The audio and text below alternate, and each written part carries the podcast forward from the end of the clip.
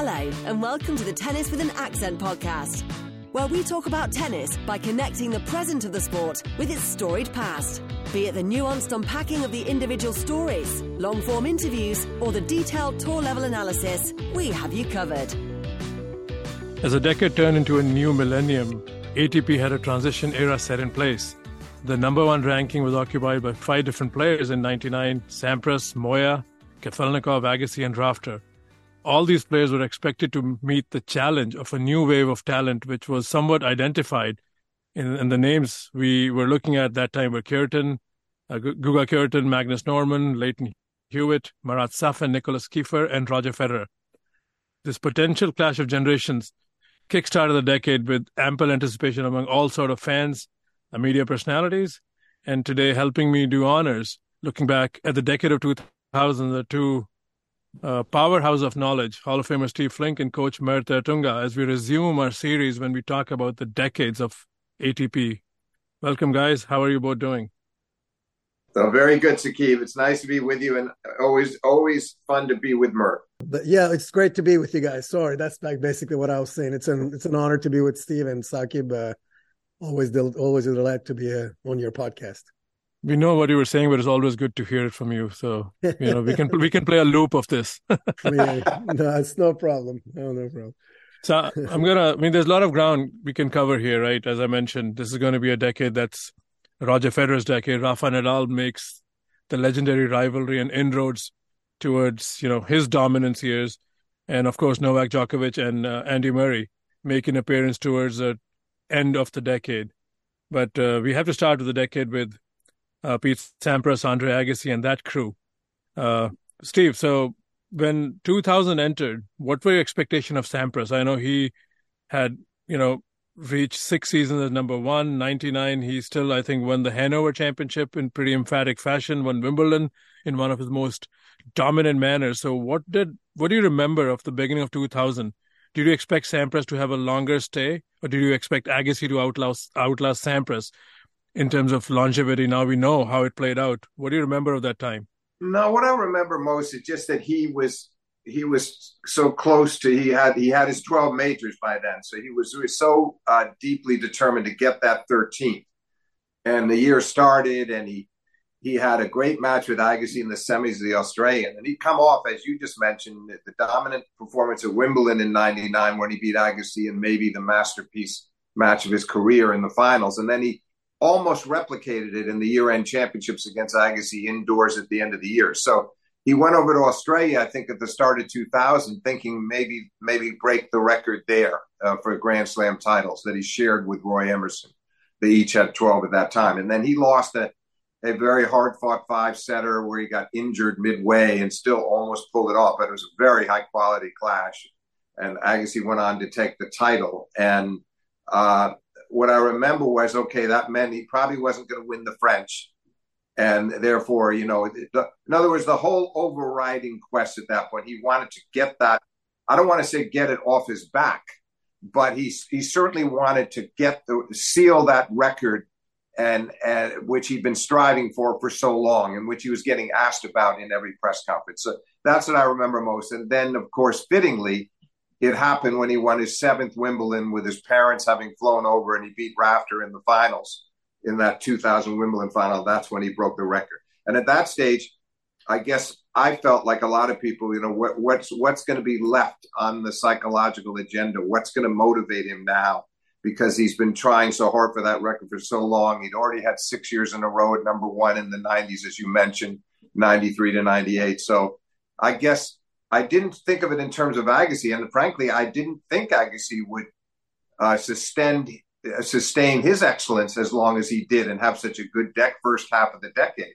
Uh, but I, I, I, guess I wasn't shocked that Pete found himself sort of devoid of ambition for a while uh, after winning Wimbledon in 2000. He still very nearly won the Open, but as it turned out, Sakib, as you know, he went into a what they call the 33 tournament drought. Now, amidst it all, he was in the finals of the 2000 and 2001 U.S. Opens, but he finally capped his career with that magnificent win over Agassi in the finals of the 2002 U.S. Open, the last official match he would ever play. So that was a fascinating period because maybe it took all the bruises and all the sort of lack of motivation and uh, trying to figure out what he really wanted out of the game now to uh, bring him to that point at the 2002 U.S. Open. But uh, obviously, how many players can celebrate success quite that way, where they end their career entirely on their own terms with a victory at a major, where it had essentially all started 12 years earlier when he beat Agassi in the 1990 final.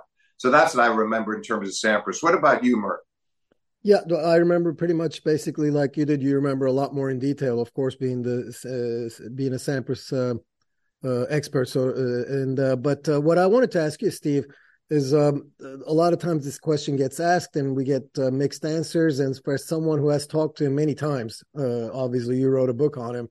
what was his thought process? Did did retirement even cross his mind during the tournament? or or did it something that slowly began developing after he won the title? Did something specific happen in the weeks that happened that uh, took place following the title that led him uh, to that decision? If you could, uh, if, I don't know if you have any insight on that. If you could clarify a little. So bit. I'm not sure exactly what you mean. In other words, following the Wimbledon win. No, following the U.S. Open title in oh, following the U.S. Open. Oh, yes, it, it yes. was a process. There were there were I think it might have been in the back of his mind even before he won that title. What what a great way! With, but he hadn't really thought it through. And in typical fashion, he kept. He started pulling out of tournaments, as you probably recall, in that yes. autumn of 2000. And then the thought was, you know, he needed that time, but he'll come back in the next. And then he started pulling out of more tournaments, and finally he just pulled the plug. And I think he made the decision in typical Sampras fashion, Mert, in that he didn't rush it he wanted to make sure he was doing the right thing and that he it was really things, yeah, a wise choice. So rather than just others might have just made the decision pretty quickly over the fall of uh, you know and decided uh, in the fall of 2002 okay that's it but no he he took he really took his time over a period of months and then finally found himself with, there were just these signs where he didn't want to practice and Annacone came over one day and and he said, I'm done. And he said, What do you mean you're done? He says, I'm done. I'm not going to play anymore. I mean, he's, he, so he, by the, he had plenty of time to sort through it in his mind, Mert. And, and in, you know, true to his character, he made a good choice because there were those who thought, I'm sure you did, probably did too, Mert. Well, maybe given the way he played at the O2 Open, which many people thought was in some ways the most uh, persuasively aggressive brand of tennis he'd ever played with the huge serves. I mean, he played really spectacular tennis, particularly against Roddick in the quarters and, and Agassi in the final. And the thought was, okay, well, how about one more Wimbledon? Because Wimble, his Wimbledon had ended in 2002 on a on a kind of a sour note, sour losing note, the lucky yeah. loser George Bastl. But I think he was smart, Mert, because anything short of winning Wimbledon, had he gone back the following year, had he played it in 03, any a, a semifinal or final round appearance, I don't think would have sat, satisfied him at all. Yes. He would have had to have won it. So in the end, I I thought it was a good decision. Do, do you agree? Yeah, no, I agree with you. And you know, you could you could also make an argument to to support what you're saying that uh, that his his skills did somewhat decline. You know, during the 2001 and 2002, and then he yeah. had and that tournament uh, in 02 U.S. Open all of a sudden starting starting with the quarterfinals, especially against Roddick, because that was billed yeah. as a big nighttime match, generational yeah. change, etc. And I'm sure that motivated him, and he played fantastic tennis, quarterfinals, semifinals, and finals. And like you say, it was just the most uh, uh, most beautiful display of aggressive tennis that I've ever seen. You know, we often say, well, nobody likes short rallies, nobody likes one two shot rallies Well, Sampras made that look good in the finals against Agassi. I mean, he he did not want to engage in any sort of rallies against Agassi at all. He it was one big big first serve, big second serve, big returns, big forehands, and if he misses, he misses. But if he makes them, he makes them, and he made most of them. And I don't think Agassi played badly that day. It just was uh, was outpowered and outclassed by by Sampras. That was a great match. It was, and, and made greater, I think, by the fact that Sampras was so close to being able to close it out. They had a marathon game at the end of the third set, and he's serving into the wind, and it's 5 6. He's trying to get to a tiebreak, and Agassi finally breaks him. And that meant that Pete had to go back to work in the fourth set with the crowd getting exhilarated, and maybe having thoughts of a five setter. And he, he's told me he did not want to go five.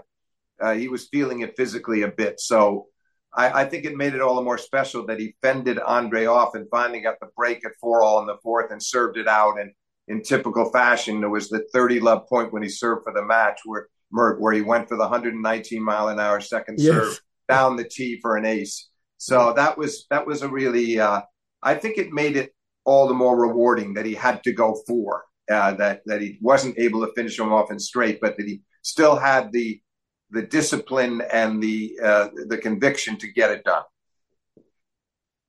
Yeah, that's uh, that's what I remember too. I think uh, Greg Rusedski kind of kickstarted his open campaign, you know, by doing some sort of a trash talk banter that Sampras wasn't the same and what a unfollowed step slower. Is, he was a step, step slower, and then yeah, yeah, I think he kind of came into his own. And I was also there in the semis on Ashe that day. I bought tickets to watch Sampras beat Sjeng Schalken, who yeah. had gotten there because Philippoussis, again in a career marked by injuries, had to retire. He was looking quite good earlier in the week, and then Agassi and Hewitt played a hell of a semifinal. I was uh, there and I enjoyed every bit of it. Hewitt was a defending champion. Then I watched the final at home. And I also got a chance first time to see Boris Becker live because he played John McEnroe later in the evening in a one tiebreak exhibition, which got cancelled in 2001, uh, which was supposed to be the appetizer before the All Williams uh, mm. final. So yeah, a lot of you know Becker, Agassi, Sampras, McEnroe. One day I saw at the Open and Hewitt. So yeah. Well, was... Saqib, you, you, you, you, you, just a quick comment on what you were saying at the beginning. That that Rusedski match was important. It was a third round. It was a five set match played over two days. There was a lot of rain over that Labor Day weekend, so Sampras had to sleep on that match. The first I come back, eventually win it in five. And yes, it's true. Greg trash talked and said he's a half a step slower. He's a step slower. This isn't the same Pete Sampras, you know, 13 time Grand Slam champion that you all know and he, he, I interviewed Rusedski for the book, Mert, and he he was interesting about that. He just said he felt that it was probably he was just pretty upset. He was upset because it was such a close match, and it ended on a very close call on the sideline where Greg went for a forehand pass down the line, was called wide, and Greg was reflecting a few years back about how he wished he could have had a challenge you know, there was no challenge system in place then, you know, you didn't have Hawkeye. But he, he also uh, claimed he, he, he blames the loss on the fact that he had too much respect for Sampras, that that he shouldn't have had too much respect for Sampras. Yeah. And he probably. claimed that uh, Sampras would lose the next round. To, I think. Uh, yeah, he did. He yeah. said he'll lose the high. Yeah, he, but he admitted to me in the book, he, he realized that like a lot of players who come in after a tough loss, maybe a bit embittered and a little irrational, a little angry and he was quite reasonable when we spoke for the book, and he was actually quite laudatory of Pete for going on and winning the tournament. He talked about where he was when he watched it and what a great way it was to end a career. So I don't think he really meant it as disrespectfully as it came off. But Pete did not feel like it was the motivating factor. Others did. Others like Courier and McEnroe felt like it gave Pete maybe a little extra juice. You know that it, it it made him all the more determined. I I, I think he he he tended to just put those things aside and play, and it didn't matter to him. But regardless, that was a pivotal match because it was a five setter and it went to four all in the fifth, so it was very tight, and uh, that led to the Tommy Haas win, the Roddick win, and right on right through the finals against Agassi. He was paraphrased. Pete Sampras was paraphrased as Seven said. Uh, well, I didn't need to be, I didn't need that extra step to beat uh, Greg. Right. So the, right. The, I don't know if that's true. If he really said, well, he also, not, but, oh, uh, yeah, it is. He said to me in, for the book, he said, "Look, if if somebody like McEnroe had said that about me, it might have stung, but this was Greg, and he didn't mean it. He said this was just Greg being Greg, and he didn't mean it as a put down of Greg, but it was just I think he knew that maybe Greg was in inclined to say the wrong things at certain times, and just." uh, you know, maybe not edit himself as well as he could have. And so I think you know that was that was interesting to me because the press they kept making a big deal out of it and asking him about it, and Pete always said no. And even when I spoke to him the, for the book three, uh, four years ago about it, he still had the same attitude that no, to him it it really didn't matter, and and he he got the idea that Greg was a bit uh, a bit embittered about the loss, and and just that was that. So, yeah, I mean, this is really a good start to this conversation because Sampras Agassi were key figures coming into the decade and still dominant players in their own right. So, Mert, same question for you with a slightly different twist. With the new balls campaign launched in 99. If you look back, I mean, Jesus, 25, 24 years ago, who were some of the guys that you were expecting to do well? Because from my vantage point, if someone had told me at the beginning of 2000 that Pat Rafter won't win another major and he would retire in a year and a half, I wouldn't have taken that. Granted, he had like uh, some injury trouble in 99, I think. Uh, then he came to the U.S. Open in 2000, losing first round to Galo Blanco. He's one guy. Kafelnikov is one guy. Rios is one guy. We were introduced a bit to Safin and Hewitt, but what do you recall? Who were some of the guys who you were think, thinking at that time that would make a great challenge for the early part of the decade? Because we were really not introduced to Federer's might yet. Federer was there, but nobody knew he's going to be that kind of a guy. Like it's fair to say, Nicolas Kiefer was talked about a lot more than Roger Federer at, in '99. Sakib, you ask, you're asking a question that uh, that, in my opinion, marks uh, the whole decade. I feel like uh, you know, and and, and uh, you used the used the phrase earlier. You said this potential class of generation, and you mentioned some of the names already. But uh, there there's a, a dozen names, eight or ten that I can come up with in my mind that that never it, that did not fulfill their potential or what uh, what people thought they might do for various reasons. You know, some of them just had a quick decline in skill and retired very quickly. So some of them were injured, and then you know, it, for a variety of reasons, we can you know, as the names come up, we can we can go into detail because I, I, you know, I could talk about Yevgeny Kafelnikov. Uh, I could talk about Guga, who had a hip injury. Magnus Norman, you know, Marcelo Rios finished. Uh, the, the, the previous decade very strong. And these these these players just very quickly um, declined for one reason or another, and then disappeared in a matter of uh, two or three years after they after they reached the top of their career. Looking back, and this trend actually continued uh, for the rest of the decade too. I felt like in terms of talent and what could have been, this was an incredible decade, and uh, and in a way the um, the the the Federer Nadal rivalry that that came uh, that came up through you know 2004 and 2005 and that marked the decade and and it marked in my opinion the the, the comeback of men's tennis into prominence uh, it could have had a lot more supporting characters and it never panned out and uh, you know in other words we we had a great uh, uh decade because of Federer and Nadal you know uh, surging but it could have been so much better. And you know, and the reason is some of the names that that you mentioned. I mean, these these players, their their careers were cut short either because of injuries, or uh, or or many many. There there there's a whole uh, uh, slew of reasons why they got cut short. You know, it could be it, it could be sickness. I mean, even a guy like Mario Ancic, for example, who uh, who who was you know slowly coming into his own early 2000s, and then in 2016 has a has a great uh, season and enters top 10 and he's and he's beating he's beating the top players, you know, here and there. He's not uh, he's not there yet, but he has wins over them, and he's got a very unusual game, big serve, serves and volleys on fast services, and and he gets mononucleosis. You know, that's just a small example of uh, of ten or eleven players that could have made the decade so much richer in terms of supporting cast. And I would argue that one or two of them, a guy like Marat Safin, for example, could have even challenged the the top spot. Yeah, that's that's you know one podcast I want to do at some point because uh, Safin is someone who's you know captured my imagination that part of the decade, those four or five years. We kept waiting for him to become what he was supposed to become. Now well, it's easy. in, sorry. No, Sakib, I'm sorry. Even before him, I mean, you know, you, you had Kafelnikov wins a major in 1999 and finishes the year ranked number two. And then in 2000, he starts the, year with Australian Open final, wins the Olympics in October, finishes the year ranked, no, ranked number four. And then in you know in, in 2002, he wins four smaller titles. I mean, in 2001 and 2002, wins four smaller titles and plays his last tournament in 2003 at the age of 29, and he's gone. And uh, you know, same with uh, uh, Marcelo Rios, quick decline, a slew of injuries, one of the strongest finishers of nine, 1990s but uh, you know, little over two years after after the year 2000, he also retires. He's out of top 100 and retires at the age of 29. Magnus Norman, you know, the, the strong 2000, and uh, he retires because of a hip injury. Guga's, you know, success is cut short because of, because of hip injuries.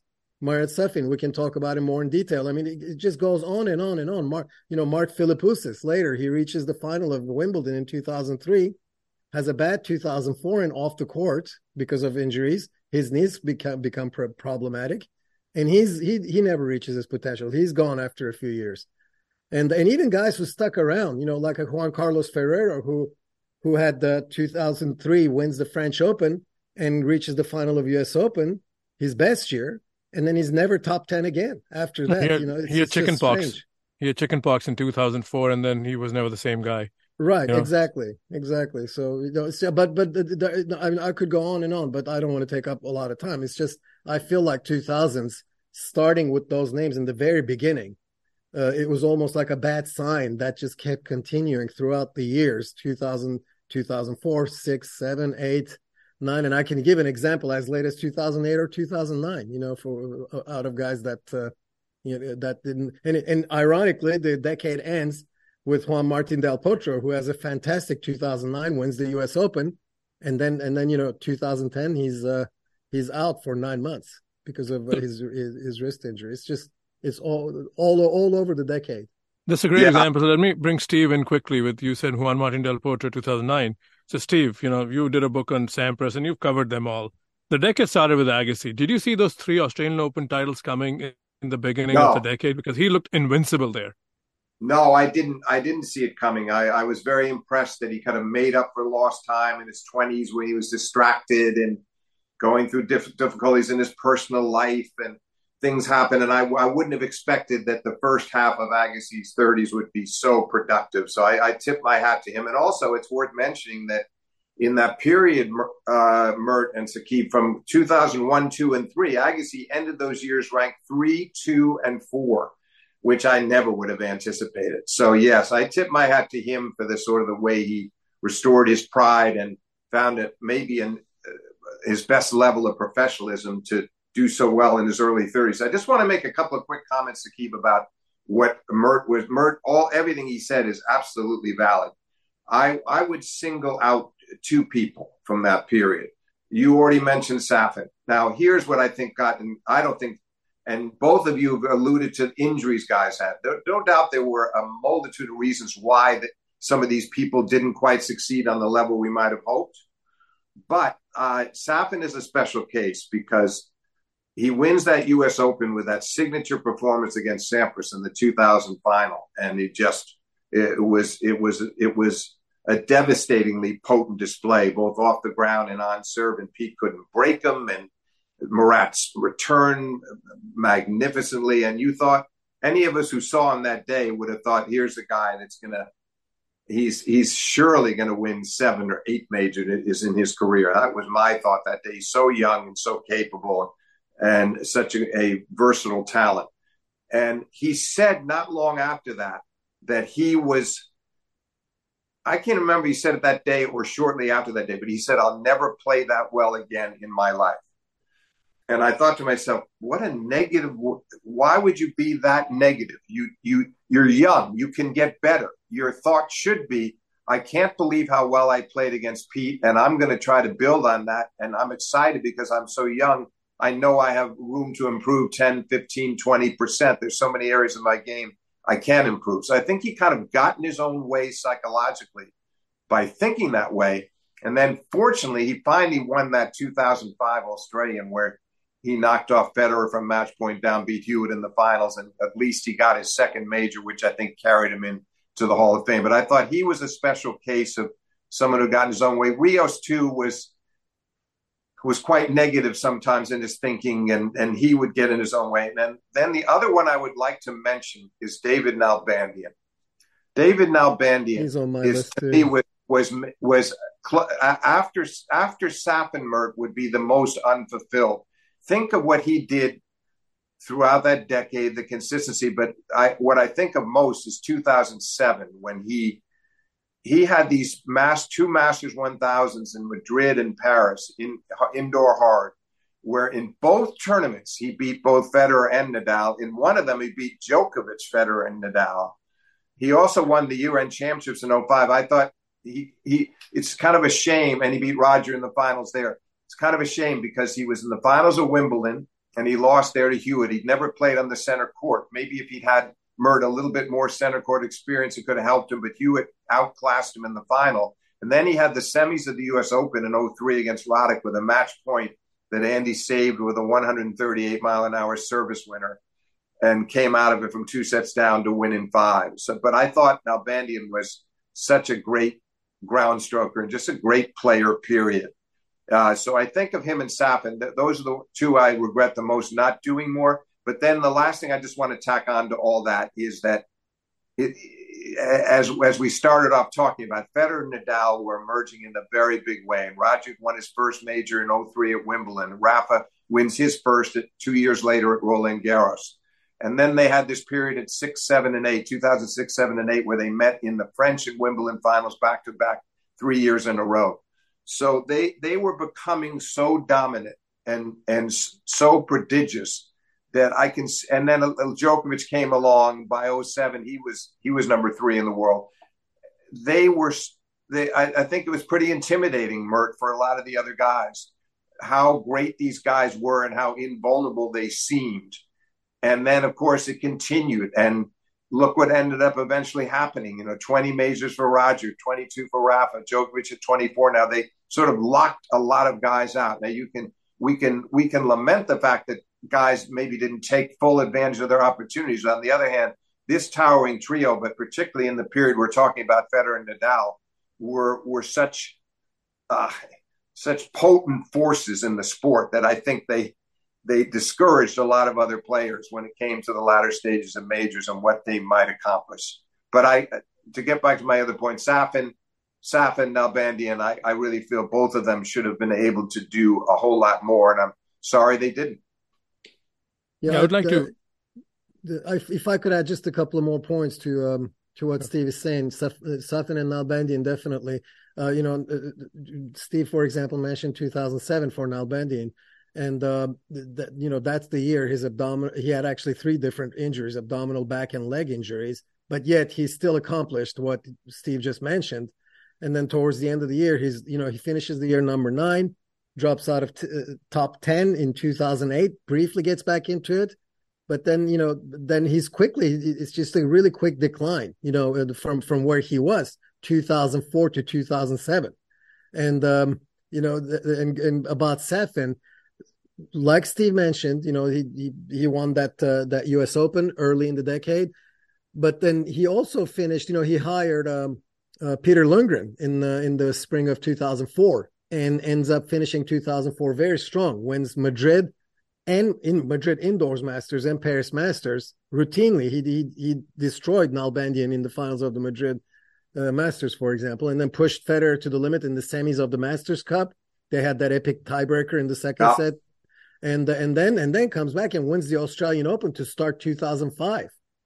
And uh, you know, I thought all the ingredients were in place to, for him to to rise up to the top and even challenge uh, Federer and Nadal for for uh, for the top spot in in 2005. But then you know get, he gets a knee injury, which kind of ruins the rest of 2005. But but he's still stuck with Lundgren, and uh, but you know they split late summer of 2006, and he never gets gets to pass fourth round of any majors after that except yeah, uh, yeah. except in 2008 in Wimbledon, which was a huge surprise semifinal run.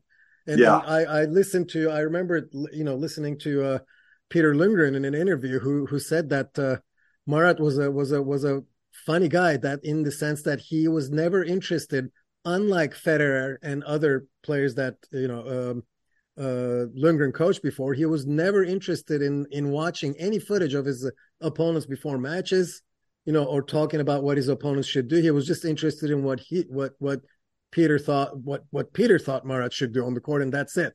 You know, yeah, just, that's uh, interesting, Mert, because I interviewed, I remember interviewing Peter Lundgren, talking to him about Marat, and we were talking then. Of course, this is long before the coaching uh, the coaching was permitted on the limited scale it is now. But at that time, of course, it was banned, and if if if you got caught uh, you know, a player would get the warning, and they they were subjected subjected to the to the rules. And uh, Lundgren told me that he was concerned about it. I guess that he was going giving Marat this advice, and look, you can get penalties for this. And and Safin said to him, "I don't care. I want I want the advice. I want the which yeah, is interesting and not surprising yeah. in a way. So Lundgren continued with it, but I I th- I think of that as you said that. But just a quick backtrack, if we can, Sakib, to the, before we move on with the decade and some of the other things we're going to talk about. Is it's 2000 is a was a particularly interesting year when you think about it because it was the emergence of Safin and and of course uh, Guga and it came down to the wire at the end of the year. And Safin had had such a great second half with the Open and looked like he was going to finish the year number one. They went to the year-end championships, and what happens is that Guga knocks off Sampras in the semifinals and Agassi in the finals to take it away from Safin.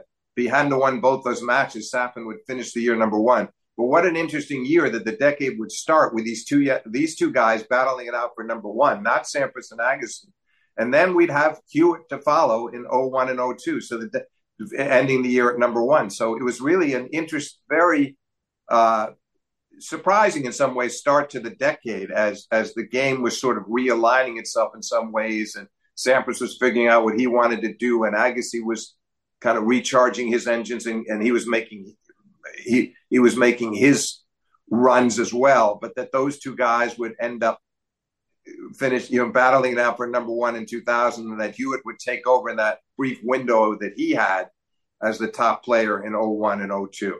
So that was quite a start to the decade, and and of course there was a lot to follow. Yeah, I'd like to just chime in uh, without a question here. My observations on Safin because I followed his career uh, very closely uh, from whatever I could. So 2000 is an interesting point because before he won, started winning, you know, he reached the quarters at the Roland Garros. But before that, I think there was a time between Australia and the clay season, he lost six or seven matches. And he even was contemplating taking a break from the sport because he was quite negative, like Steve said. And then he puts on this amazing run, I think, wins Valencia and plays a clay final with Guga or Ferrero. And then, you know, the rest is history. Takes Sampras out in the quarters in Toronto, wins it, and then also wins the Open. And he's Steve, another guy who I, I remember, of course, you interviewed him and sat in the press rooms. I remember some quotes. If you fast forward to 2005, when he wins the Australian Open, before his knee injury becomes a factor, everybody's yeah. thinking this is where Safin and Federer could become rivals. I think somewhere in Hamburg or something, he said, Look, guys, I'm going to paraphrase him as accurately as I can. He said, Look, I'm no Federer.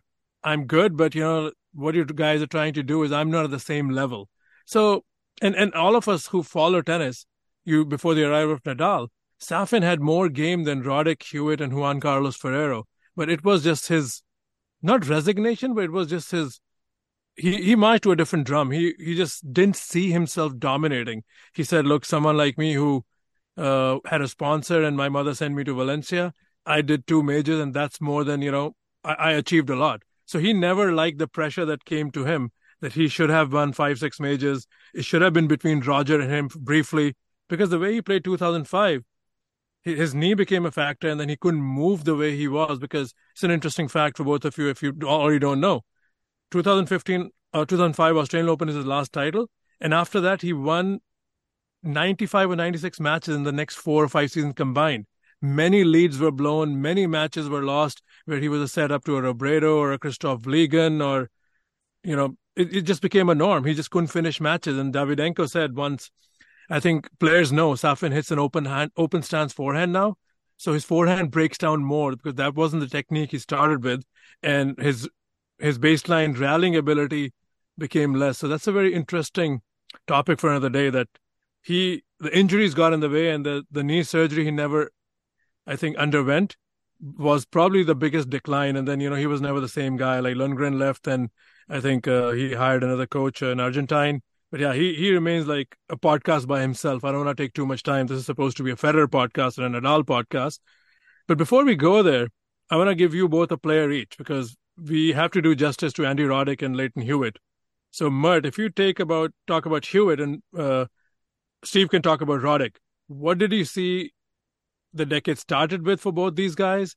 Because unlike Safin, they had a discipline of a champion. They may not have Safin's ability, but they had the Federer Nadal drive to get the maximum out of their body, their game.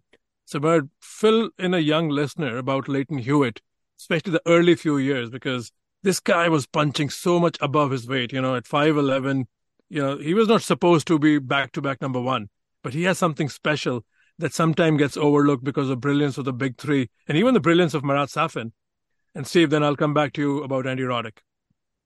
You know, it's uh, what's funny about Lleyton Hewitt is you can't you, you can hardly mention you know when you talk about certain players you can say well their touch their big forehand their uh their big serve uh their uh you know they're just serve and volleyer great serve and volleyer or great retriever but when you talk about Lleyton Hewitt you can't really say any of these things.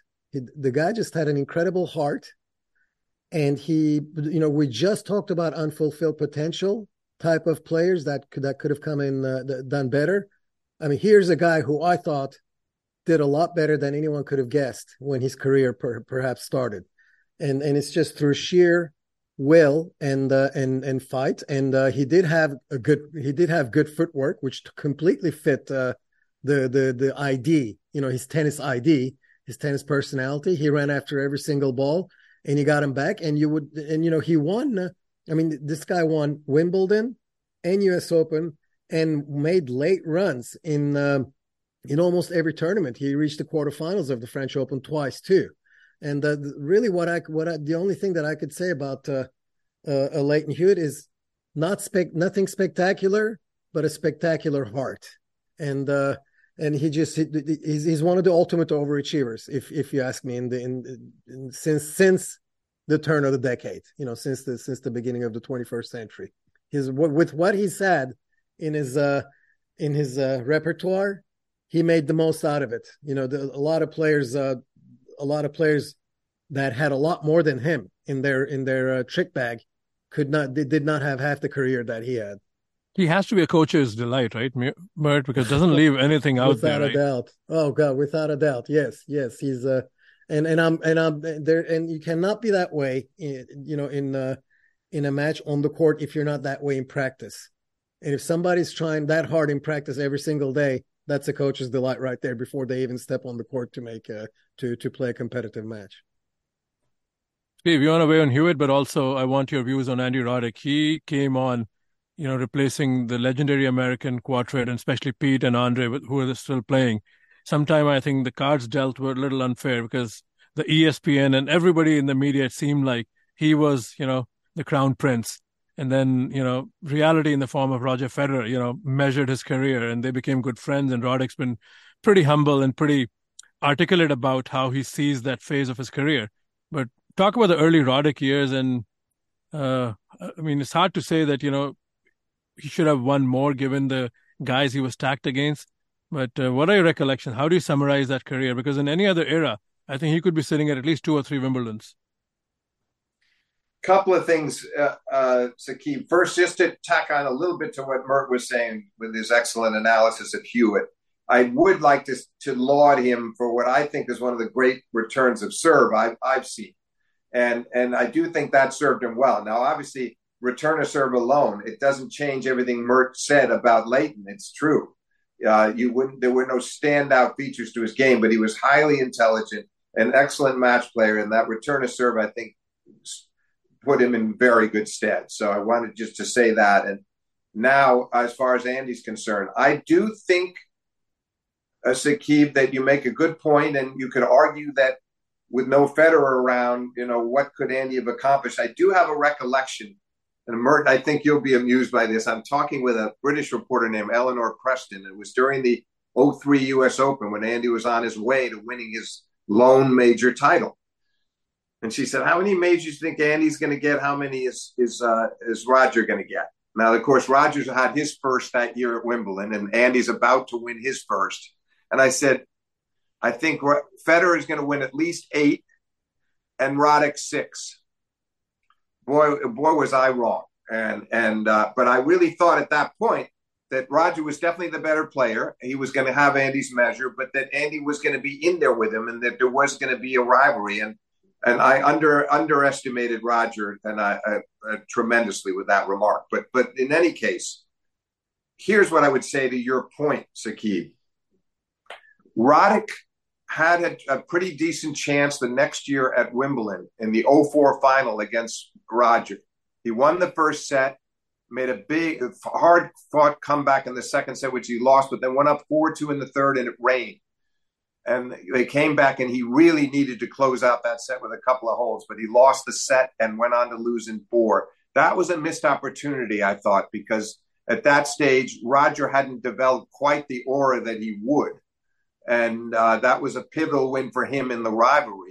And then the other thing, obviously, was the 09 final that none of us will ever forget. That's etched in in our memories. So, so uh, it just unforgettable. And Roddick, of course, had that chance up a set, leading six two in the tiebreak in the second, and eventually at six five, you know, kind of miscalculated on a backhand volley. So he he let the tiebreak get away from six two, and instead of being two sets up, it's a set all, and he eventually loses it 16-14, that incredible fifth set. And uh, it was a gallant effort from Andy because to, to, hang in as well as he did in that fifth set, and which it was the last game of the match, the first time he got broken in the in the match, and heartbreaking loss. But I felt like he should have probably won one of those two. Certainly 09, but 04 is too easily forgotten. So I think that you know, people make the same argument a bit, Sakib, about say Sampras and Agassi. Well, if Sampras hadn't have been there? I under, but I think you need to be able to find a way to put a dent in your arch rival's arsenal, at least here and there. Get back. It gets back to your remarks, Akib, about Safin saying that about Federer. Oh, I, I'm not on Federer's level. You've beaten him in the semis, the Australian. You should feel like at least you can be competitive with him. And I thought Andy could have won a few more of these matches with some luck. It certainly was not through lack of trying. He was a ferocious competitor Obviously, had one of the great serves of the modern era. Uh, limited on his backhand side, although he had a decent backhand slice. And I thought the other thing that hurt him, Sakib, in my view, and he might disagree retros- retrospectively, I don't know, was, and I'd love to know what Mert thinks about this, was that Andy in the as he was emerging and through that 03 open, he was you you you felt like that forehand was explosive. At least I did the forehand was an explosive stroke. He could really flatten it out and lace it and hit outright winners. And that as as the years passed, he became a little more conservative and covered it more. And I didn't feel that the forehand was ever as fearsome as it had been in the early years. That's just my opinion. I, I know some share it and some might disagree. That also might have made a difference. But I believe in the final analysis, uh, Sakib, that Andy should have won a couple of more majors. And as I say, it was never through lack of fight or not dedicating himself. He was a tremendous professional and carried American tennis on his shoulders. And as you say, that was a big burden to carry because he's following the footsteps of Sampras and Agassi, and so much expected of him. And Blake and Fish were not quite up to the task, and Andy, everybody was sort of counting on Andy for all those years, and it couldn't have been easier. But on the other hand, reminds me a bit of Chang. If Michael can get on the board at 17 and win a French, there's a lot of years left to try to add to your major title collection, which he was unable to do. And it's the same with Andy winning the Open at 21. There were so many big years ahead. And I think, you know, and I say this with the utmost respect for, for him, that he should have won a couple more. That's just my view.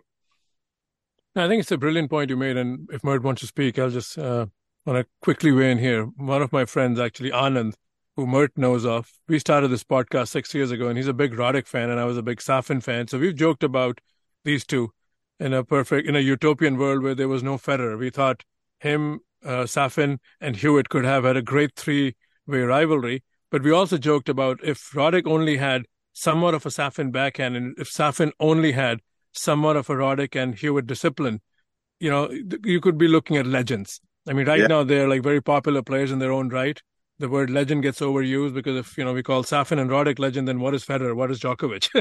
but the point is, if you know both parties had a little bit of what the other had, it could have been a very interesting pre-Nadal years because uh, you know Roddick was there; he was part of the equation for a very long time. Marat's level dipped and Hewitt's level dipped due to injuries, but Roddick was you know a perennial top tenor contender at the you know year in uh, you know participant of the year, year in championships.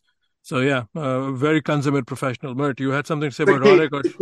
To, to, to, before Mert starts, just let me. I just want to throw in a quick comment. I, I, I'm not going to take too much time on this, Mert, but I think the other thing I would say about Roddick and how things unfolded and transpired, was, in my view, that was a mistake.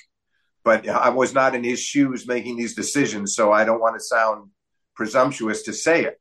But Brad Gil- Gilbert came into the picture at Queens Club in 03, started working with Roddick.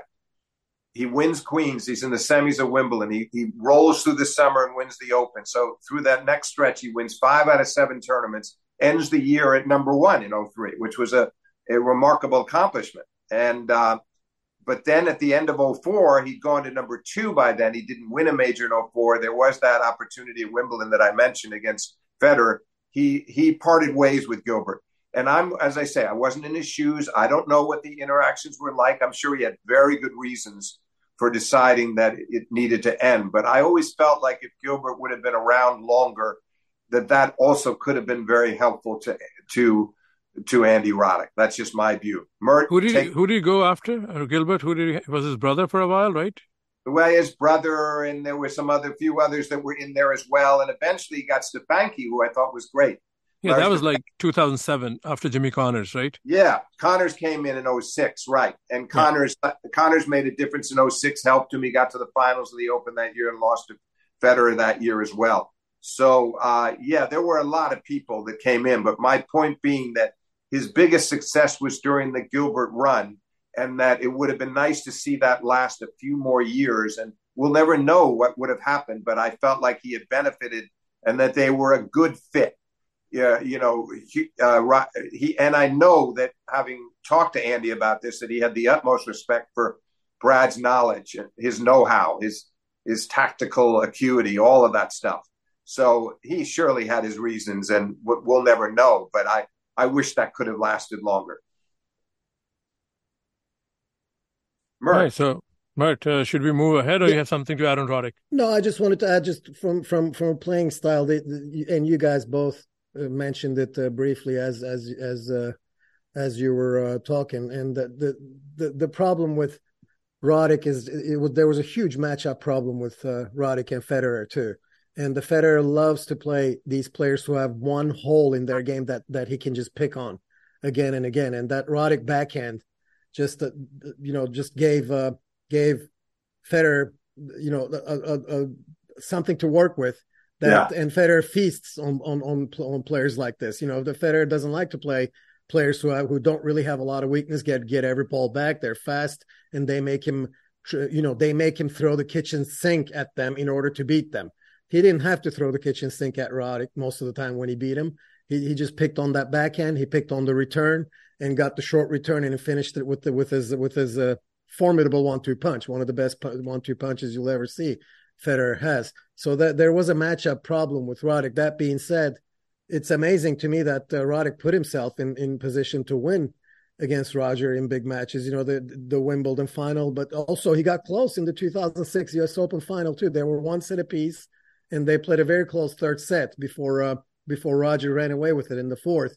They played a really close match that Roddick should have won in the in the, in, in the ATP Masters Cup, either yeah, in 2005 or six. Two, I can't remember. Yeah, 2006. That that I yeah. thought Roddick should have won. And uh, but but but it's just you know when you lose against a player over and over and over again. I mean, you know, his only three wins against uh, against Roger came twice in Miami and once in Canadian. He lost yeah. to him every time he had to play him in the majors or year-end Masters Cup and and all other big stages. And I just think that it plays in your head and it, there was a matchup problem there too. I I, I do believe that Roddick uh, deserves a special mention for how long he lasted. You know, we just talked about players that just you know pulled a disappearing act or or their careers were were cut short for one reason or another. Well, Roddick was the one guy that that lasted uh, for a long time, and he stayed at the at the top of the game for a long time. Certainly throughout the uh, throughout the 2000s, and uh, he was he was one of the only ones really who consistently remained as a challenger to the top, you know, top three or four positions. Yeah, no, it's a, it's it absolutely right about the matchup, Murda. All I would say is that he, uh, I do think the, the three wins you mentioned for Andy are all on hard courts, but that Andy's best chance should have been on the grass, and and that's why I brought up those two Wimbledon finals. So I just feel like it was less of a less of an impediment in his mind. I think he honestly believed he could do it on the center court too. And and you're right, he deserves high marks for the fact that he made it competitive. And there were there were big issues there because of his backhand. But I felt like he one of those Wimbledon finals, particularly the 09, should have gone his way, and it would have meant a lot to him to add it, uh, to to have been able to look back on a career that was not just one U.S. Open win, but that he had a Wimbledon title to, to add to. On the other hand, the reason Andy got in the Hall of Fame, in my view, Mert, is that he did finish a year at number one, which was a great accomplishment, 03, that we talked about. And he led the U.S. to victory in the Davis Cup in 07. He had a magnificent Davis Cup year, and that's too easily forgotten as well. So those two accomplishments of a year end number one and a Davis Cup title for the U.S., coupled with all the consistency, uh, that that got him into the Hall of Fame, I believe, deservedly. But I would have loved for him to, to have had a Wimbledon, and I, I don't think he was as say psyched out by the matchup issue, and he would wholeheartedly agree with you, by the way, about the matchup. But I don't think it was as much of a issue in his mind when he played those matches against Roger at Wimbledon as it was elsewhere. Yes, and nice, Steve. So, um, thanks for mentioning the 2004 final. By the way, I'm in fact in my first opportunity that I get, if I have some time, I'll go back and watch that. I, yeah. you're right that that gets overlooked. I, I certainly overlooked it. I, you know, yeah. until you mentioned it, I forgot about it. Yep. And I just want to add to what Steve said. Roddick didn't flattening flatten out the forehand, and I think the Miami wins Mert mentioned. I think in 2009 and 2011 or 12, uh, when he beat Federer, I think he was just hitting the ball incredibly big. He was not trying to rally from the back. He was just going after that forehand and you know Federer's backhand, and uh, those two wins came there. So Steve, me and Mert have done a Federer retirement special, so I know Mert's early memories. Now let's talk about the man who dominated the decade. Talk about the 2000 2002 phase of Federer. What were your opinions? He was talked about. I'm listening to the Christopher Clarey book. There's a very interesting anecdote. Switzerland plays United States, and James Blake is a reserve partner there. And he says to Swiss guys, when he's practicing, he says, We have a special player. Andy is going to be the guy who's going to be contending at the world stage. And is it Ivo Heuberg or the Swiss, Switzerland player says, You know what? We got a pretty special player too. Why don't you check him out? And then when they saw Federer, uh, Clarey's book Blake and others were so impressed that he had so much time to hit these incredible shots. So, what is the Steve Flink Federer recollection in those two years when you were made aware of him? What were your early impressions? And did you expect him? Of course, you said you expected eight majors, which is high praise coming in that era. But talk about those early years before he won the first major. What were your expectations of the man? You know, I my remember thinking I had two couple of things I think back on. Number one, I was there for the Sampras match at Wimbledon. That that that that one and only meeting that they had as professionals uh, at the 2000 Wimbledon round of 16, won by Federer 7 5 in the fifth. And I remember thinking at that time, first of all, that he was going to be a totally different kind of player because he came to the net. Uh, he served and volleyed. He, he got in there 109 times he was serving and volleying on almost every first serve and a lot of his second.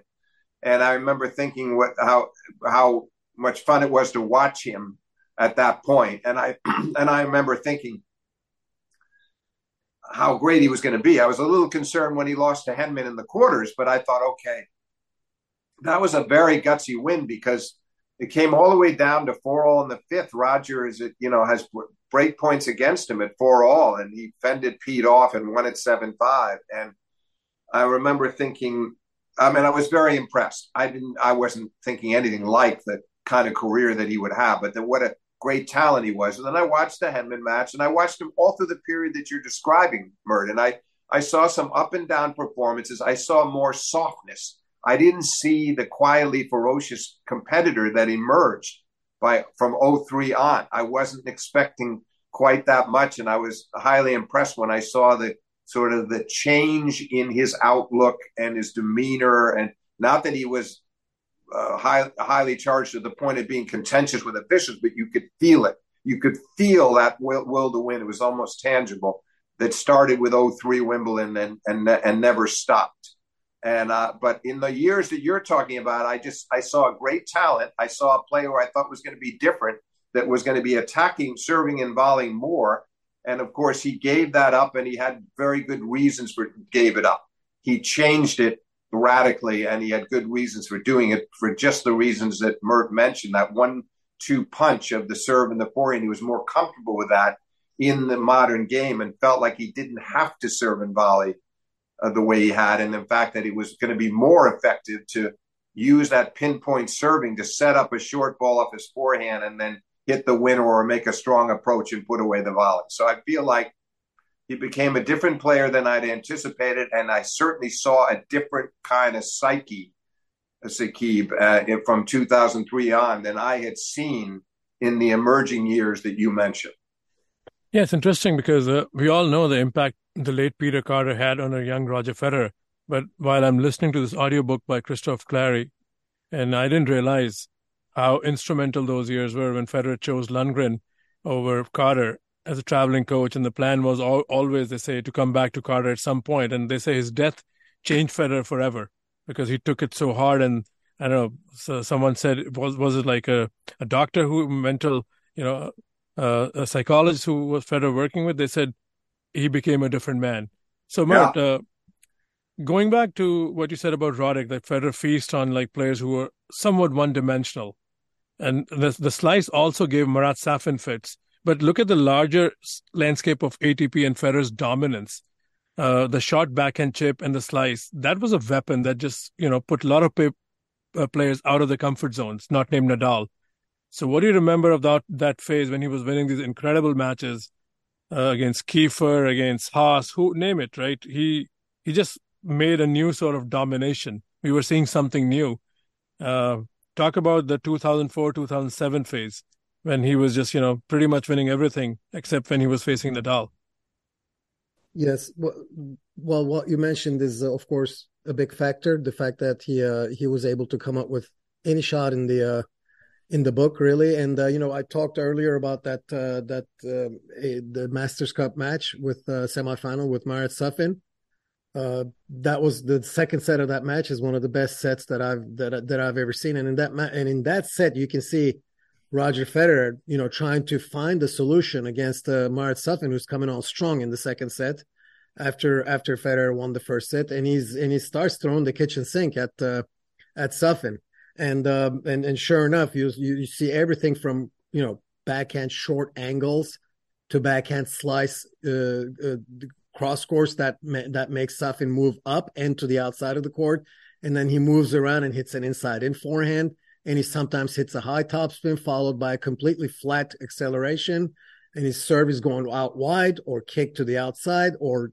or straight down the middle, and it, it's just the guy had so many weapons that he could use against many many players. But to me, the biggest difference, and you and you should you should be able to see that in any footage that you watch from 2004 2007 era, is his footwork. His footwork is completely out of this world. He's reaching, uh, uh, and he's you know he had a very strong wrist, so he's very quick to get the balls. And with his wrist, both on the forehand and on the backhand side, from a fully stretched arm, he's able to come up with angles that that that you've never seen before. And um, and frankly, that that I haven't really seen since. You know, with someone who's able to generate that much angle and who can hit a dime on the court from outstretched positions.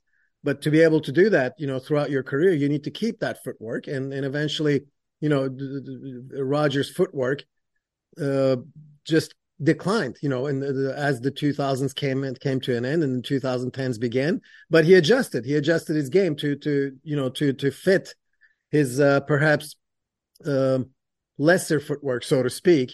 And then you know he started cutting points short, taking the balls earlier, and and you know you know he would so that he didn't have to no longer run for balls to the outside and depend on his baseline prowess to to to finish points or to come up with shots that uh, that opponents couldn't handle. So the short answer to your question is I would I would say watch his footwork. It's phenomenal footwork. You can watch that match that I can uh, that I just mentioned, or simply watch 2006 2005 and 2006 Wimbledon finals. You know, he's he's he's he's he's run he's hitting winners from running positions where he's out on the full stretch, and the way he after he hits, he's he he puts off his uh his uh, his right foot, for example, on the forehand to recover for the next shot in case he comes back.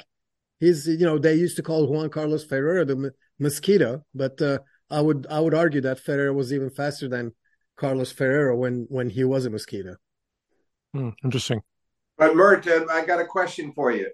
Don't you think that, for, in addition to the, the what you're alluding to it with Rogers' footwork and what impressed you, that also he had an incredible ability to set up for the inside out forehand.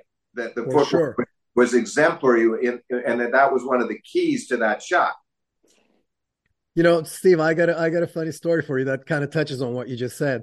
Um, you know, I'm coaching currently uh, uh, the the uh, couple of players. Uh, one one particular that I spend a lot of time with. Uh, she, she's doing fairly well, and uh, and and both of the players that uh, that I'm coaching, I I we try to work on you know hitting that slice, short slice to the outside of the court, backhand cross court slice that brings the opponent uh, not only to the outside of the court, but also makes them reach forward. You know, kind of like that kind of shot where you don't know if you should hit that with a one-handed stretch and then come to the net behind because you find yourself so far in the court. So we're working on that shot, and I keep telling them this is the Ash Barty shot. You know, Ash Barty made a living off of that shot. You know, the, the and they keep coming back at me saying, "No, it's the Roger Federer shot." and uh, you know so so they uh, you know uh, the, the, this and this touches on what you said you know that slice uh, nobody could hit it as as as good as Roger did now there are guys who hit who hit that shot well now not many very few Grigor Dimitrov comes to mind he can hit that yeah. shot you know that yeah. backhand slice that lands short and uh, you know and Ash Barty would do it in, in the women's in fact there was a match that uh, just to kind of give it short note there was a match that Ash Barty played against um, Badosa, I think, where this the stat of Badosa coming to the net was something like six out of thirteen, and the commentator was making a comment saying, "Why does she keep coming to the net when she's that unsuccessful?"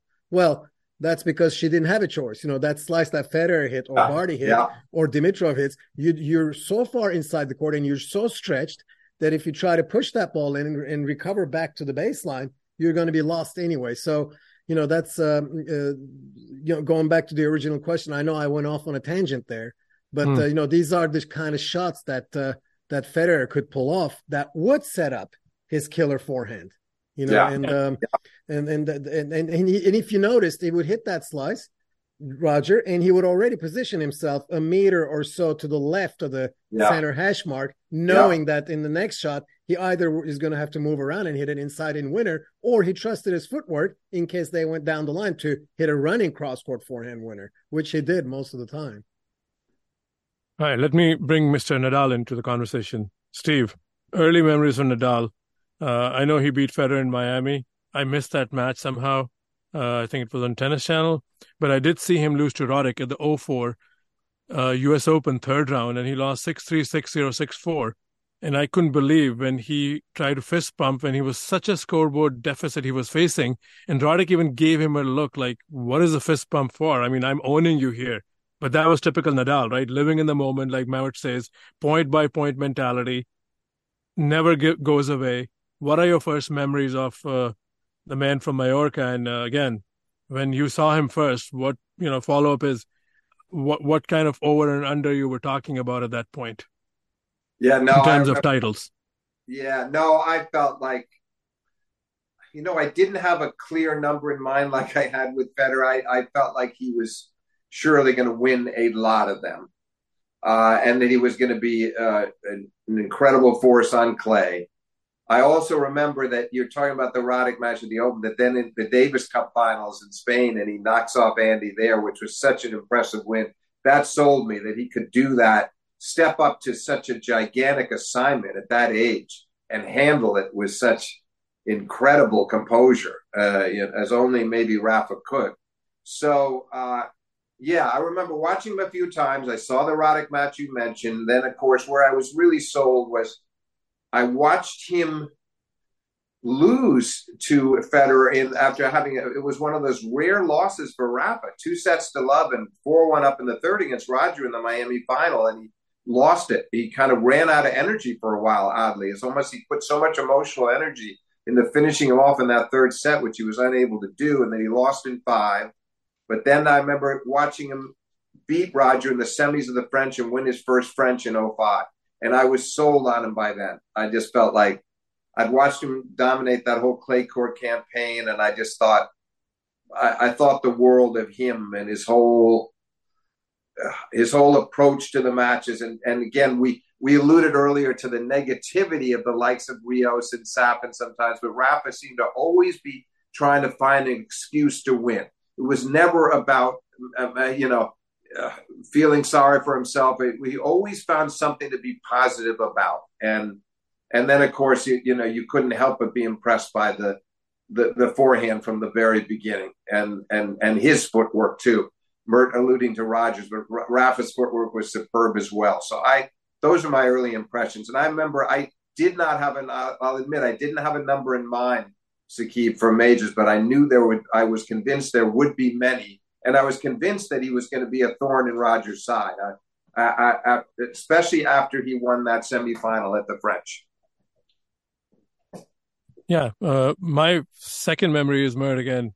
I think I might have told you this. I went to the Montreal Masters in 2005, and uh, when Roddick, uh, sorry, uh, Nadal and Agassi won their semis, Nadal had first said that he wants to play the legend before he retires. And then when Agassi won his semi, they asked him, uh, this is what Nadal said, and Agassi said, yeah, I also want to play the kid before he retires. So that was like, you know, setting up a generational matchup which is one of the best matches I've seen live. It was a electric crowd in, on a rainy Sunday in Montreal, and Nadal got the better of Agassi, I think, in three sets. Uh, Mert, so this is a very Nadal's one guy who's proven many people wrong, especially me, many an occasion. Uh, and I was with that crowd that didn't see him becoming a hard court force in the beginning, like he was struggling against the likes of James Blake and Thomas Berdych. What change in his hard court playing style and his resume that he not only won, you know, uh, majors, but he won six hard court majors and, you know, the stellar career he went on to have. And, you know, hopefully he comes back for one more run. But talk about the early 2000s, the mid 2000s, when he was clearly the best player in the world on clay, but he wasn't getting to those Federer matches on the hard court because he was struggling as a hard court player, finding his to find his game. Yeah, my, my um, well, my first memory of, of Nadal is quite embarrassing because uh, I saw him at uh, uh, live for the first time at the 2003 um, uh, Bastad, Sweden ATP event, and uh, he played uh, Albert Portas and beat him in straight sets and and and went to the qu- quarters where he ended up playing Lapentti and had four match points against Lapentti and lost seven five in the third. One of the rare matches that he lost in his career from match point up but uh, what happened do- during that tournament is I was there with my brother, and uh, we're watching this. This uh, you know, we're watching Carlos Moya, who was seeded number one in that tournament, play a very young Robin Soderling, and he wins the match. And and following the match, you know, we we go out to walk, and the and the setting at Bastad ATP event is beautiful. There's a there's a the, the you know the beach right behind, and players walk along the uh, the shore and etc. So me and my brother are are, are walking, and we and we meet a friend, a Swedish friend, and um, and my Swedish friend sees Moya walk towards us with a guy next to him, long haired guy next to him, young young kid, and uh, and he says, "Oh, there's there's Carlos Moya, you know, top seed, top five. Let's let's get a picture with him." So we say, "Okay." And and he and he literally puts himself next to Moya and hands the camera to Nadal first. The young kid is Nadal, and then and then says, "Oh, sorry, sorry," and then he hands it over to me, and I take a picture of him with uh, Carlos Moya, and we all, you know, we shook the Moya's hand in the in the shuffle, and we just kind of walked away, and nobody paid attention to Rafa. And that, you know, that was uh, when he was 16 and in Bastad.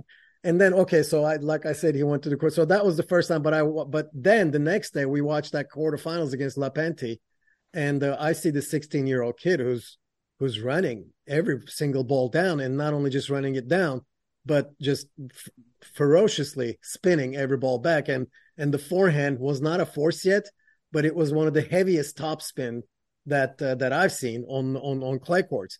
And uh, and it took Lapentti all of Lapentti's skill. Lapentti was a guy who also had every bag in his trick, so he had to use every single trick to to pull that match off. But uh, but anyway, so th- that showed uh, what great things were going to come of Nadal. But uh, but then Rafa, I thought uh, uh, made the transition from you know it didn't it didn't come quickly. Huh? He he suffered a lot of losses in in hard courts, early losses before he could get to the finals finally. But to me, the biggest difference was he improved his serve. He tried uh, various techniques on his serve in the late 2000s, and and he settled on a pretty big first serve that he could place everywhere. But he, not only did he increase the pace of his first serve, but he also would throw in the slice to the outside that did not have as much pace as his other first serve. So, you know, as your opponent who's trying to return, you're getting a different look every time uh, he he's already left-handed, which is which kind of causes problems. But then you would get different looks, which would then make his second shot a little bit easier. So he actually developed a pretty good one-two punch himself as the as the years went on, and he became a better hardcourt player. Uh, but I always thought he had pretty good touch at the net. So when he had his opponent on the run, he could come up to the net and finish the point. But I would I would start with his serve as to why um, you know he's, he got better and better on hard courts as the years went on. But it wasn't until late uh, late 2000s that he became a true force. You know, in in on hard courts, a, lot of times he lost. Uh, he suffered some losses on hard courts. I I I, I actually thought that he adjusted the grass courts a lot faster than I thought, and uh, and and did well, you know, at Wimbledon. But I feel like, um, you know, uh, going back to the original question, I'm I'm like you, Saqib. I, I did not think when it first started that he would uh, he would be a he would be this big a force on surfaces other than clay. You know, he's got as many uh, hard court and grass slam titles as some of the players in the past that we call greats on grass or hard courts. So um, you know, my hats yeah, off it... to uh, to him and and his and his whole career. I think his career can be can be summarized by saying he just kept winning matches he had no business of winning. You know, and, and even the two, as late as the 2022 Australian Open final against Medvedev. You know, that's a microcosm of his of his career.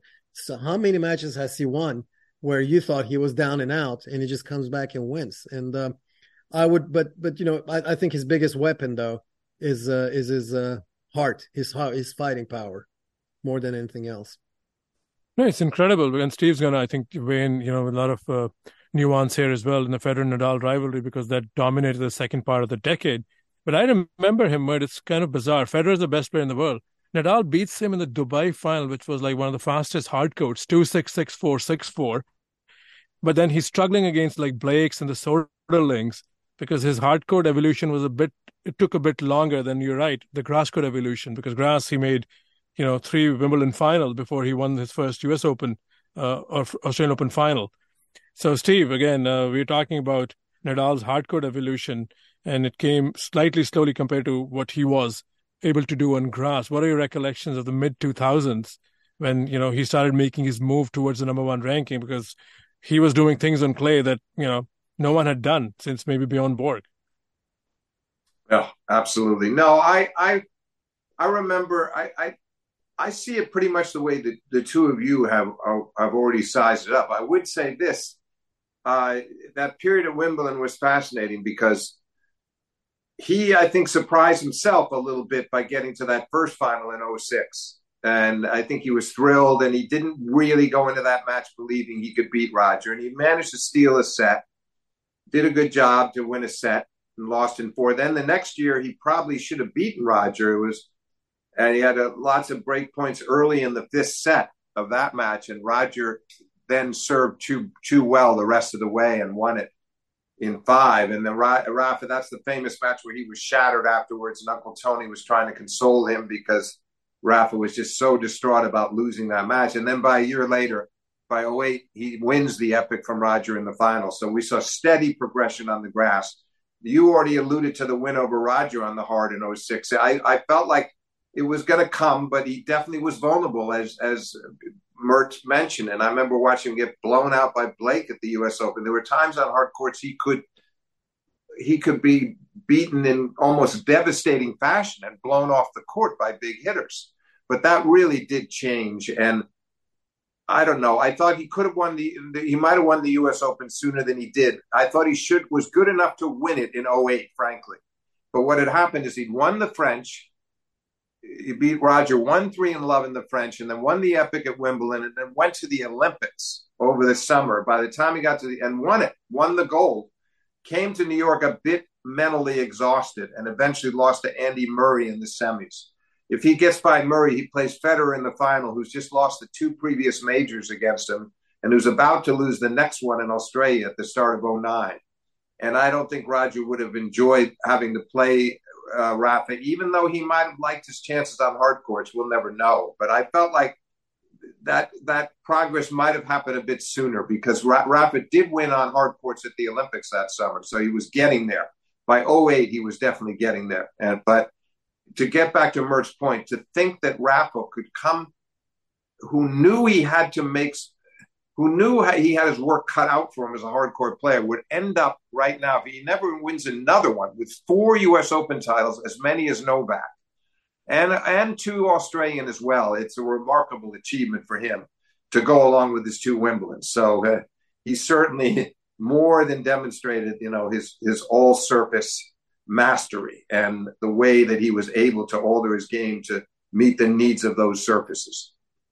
For sure. Right, so get... just to, Saki, if I could add just a couple of things on the, you know, the Steve mentioned the 2006 Wimbledon final and uh, you know that was a that was a kind of a key matchup in their rivalry. I thought, uh, in the sense that if Roger did not win that match with, with Rafa getting to the final without even expecting it himself, as uh, as Steve said, uh, that would have been devastating for Roger too. And uh, you know he was six and one. He he was losing just about on everything to uh, on every surface to uh, you know on hard and clay to to Nadal in their first six matchups or so. I think he, uh, outside of that Miami uh, comeback win, but uh, but then then finally I, in 2006 beating Rafa, even though Rafa was very young, was a huge relief for uh, for Roger because then he did well against him for the next couple of years. If you combine surfaces outside of clay when they played each other, he did fairly well against him. But uh, but th- there was a huge matchup problem there. You know, we just talked about Roddick and and Federer. And Rafa did cut two two specific things that just gave Federer fits. And one was his top spin carried more height and weight onto Roger's one-handed backhand than than anyone else's because Rafa just hit with more topspin and he would just break it would just break Federer's uh, backhand down. This is no secret, but just about every uh, analyst mentioned this. And the other one was his serve, especially on the ad court to the outside, which made Federer stretch out and hit the slice return. And yeah. Rafa had Rafa had the, had a feast on slices. You know, he was one guy that that was not bothered by the opponent's slice. He could just get under it and flick the wrist and hit winners off of uh, off of low slices. And uh, and that you know that caused problems for Roger. He would constantly get that defensive return, and he would just start running Roger around and uh, and and would win matches for over and over again in the same fashion. Uh, I'm, uh, uh, you know, I'm a little bit uh, surprised that it took Roger until 2014 and 2015 to figure out that these are the two things that uh, that he needs to really work on. And from there, from that point on, you don't see him slice hardly any backhand returns at all in in uh, in, in in their big matches. And and that's why Roger finished strong his career against Nadal in in terms of head to head record. You know, in their last six or seven matches from 2014 and 15 on and that that was one thing that they worked on coming over the top on the backhand returns. Him and Edberg on the on the off season, and he started going for his backhands too. Even if Rafa, you know, would topspin heavy to his backhand, he would just rip his backhand off at the cost of missing some of them. But he did not stay engaged in those rallies, and uh, that's one of the reasons why, you know, he had success at the end of his career towards the, the yeah. That was Nadal that was that was so remarkable, Mert. Six of the last seven times, starting with Basel in fifteen, and especially that that period in seventeen was was astounding, where where Roger came uh, from three one down in the fifth to beat Rafa in the Australian final, and then he ends up killing him in Indian Wells, beating him badly in Miami without losing a set in either. Beats him in China late in the year, so four wins that year, and then then he added that Wimbledon 19 semi as well. Was a fairly clear cut four set win for for Roger after losing to Rafa at the French. So it was amazing that it ended up 24 16 when you think of the early years that we're concentrating on when Rafa was so dominant on on all, really all the surfaces except grass against Roger. You know, the one match, uh, Steve, that that I thought Roger did did uh, try to maybe you know overcome these problems were the Rome was the Rome 2006 final, and yeah. Uh, and yeah. I thought that put a big dent in uh, on in the rivalry on Rogers' side to lose that match. You know, yeah, it did. He... Oh, you're you're so right. You're so yeah. right because then Rafa came back and beat Roger in the French final after losing the first set 6 1. But the Rome result in the back of both of their minds was very, very uh, significant. You're absolutely right. Yeah, a lot of Federer fans believe, again, you know, that that match uh, stayed in a while uh, in his Federer's mind, and it could have had, you know, maybe it could have broken him uh, from from the Nadal shackles, right? Like Nadal had him uh, tactically, right? So I think that was a brilliant match, and still had nothing to show for it. Well, listen, sorry to... five hours and twelve, you know, over five hours of, of battle, battle, and a couple of match points for Roger. Missed forehands, one of them a little easier than the other, but and then after all that, Rafa comes from five three down in the tiebreak in that Rome final to win the last four points. And and one of them was on a second serve, right, Steve? The missed forehand. One of the missed forehands was on a second serve, right? I don't. The Federer missed. Yes, no? yes, yeah, yes, yes. But you know, he, he he went for both of them and he missed them. He didn't really come close on either, and he still gave himself that additional chance in the tiebreak. But but it was definitely a, a it was a and, it was a bruising loss for for Roger. Rafa could have recovered from that, but for Roger, that was that made a big difference because it would have been a huge clay court win for him. And outside of the their epics in the four majors, it was probably the best match they ever played against each other. Yeah, yeah, I would agree with that.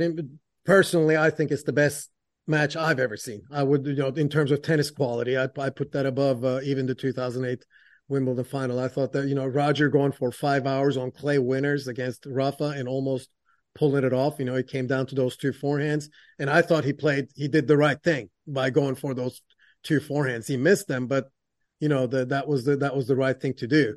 Against, but it was a crazy, it was a great, it was a crazy match, Mark, because yeah, know, he was up four one in the fifth. He won the four one in the fifth. He and came back strong to win the, the fourth and go up four one a break in the fifth, and he couldn't make that count either.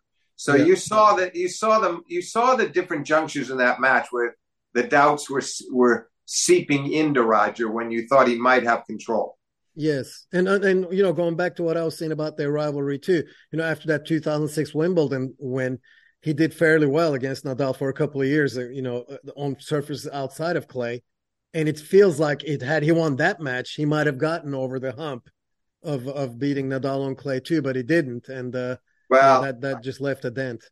I still remember hearing this story about heading into the 08 Open where Roger had lost, where he's come off those that devastating loss at Wimbledon to Rafa, and then the, the drubbing he took at the French. And someone asked Roger, apparently, uh, someone asked somebody very close to Roger, "What do you? How's Roger feeling about the Open this year?" And it was during the week leading up to it, and and the person said, "Oh, I think it was actually Mary Jo Fernandez. He's got he's got no chance, no chance. He has zero confidence right now."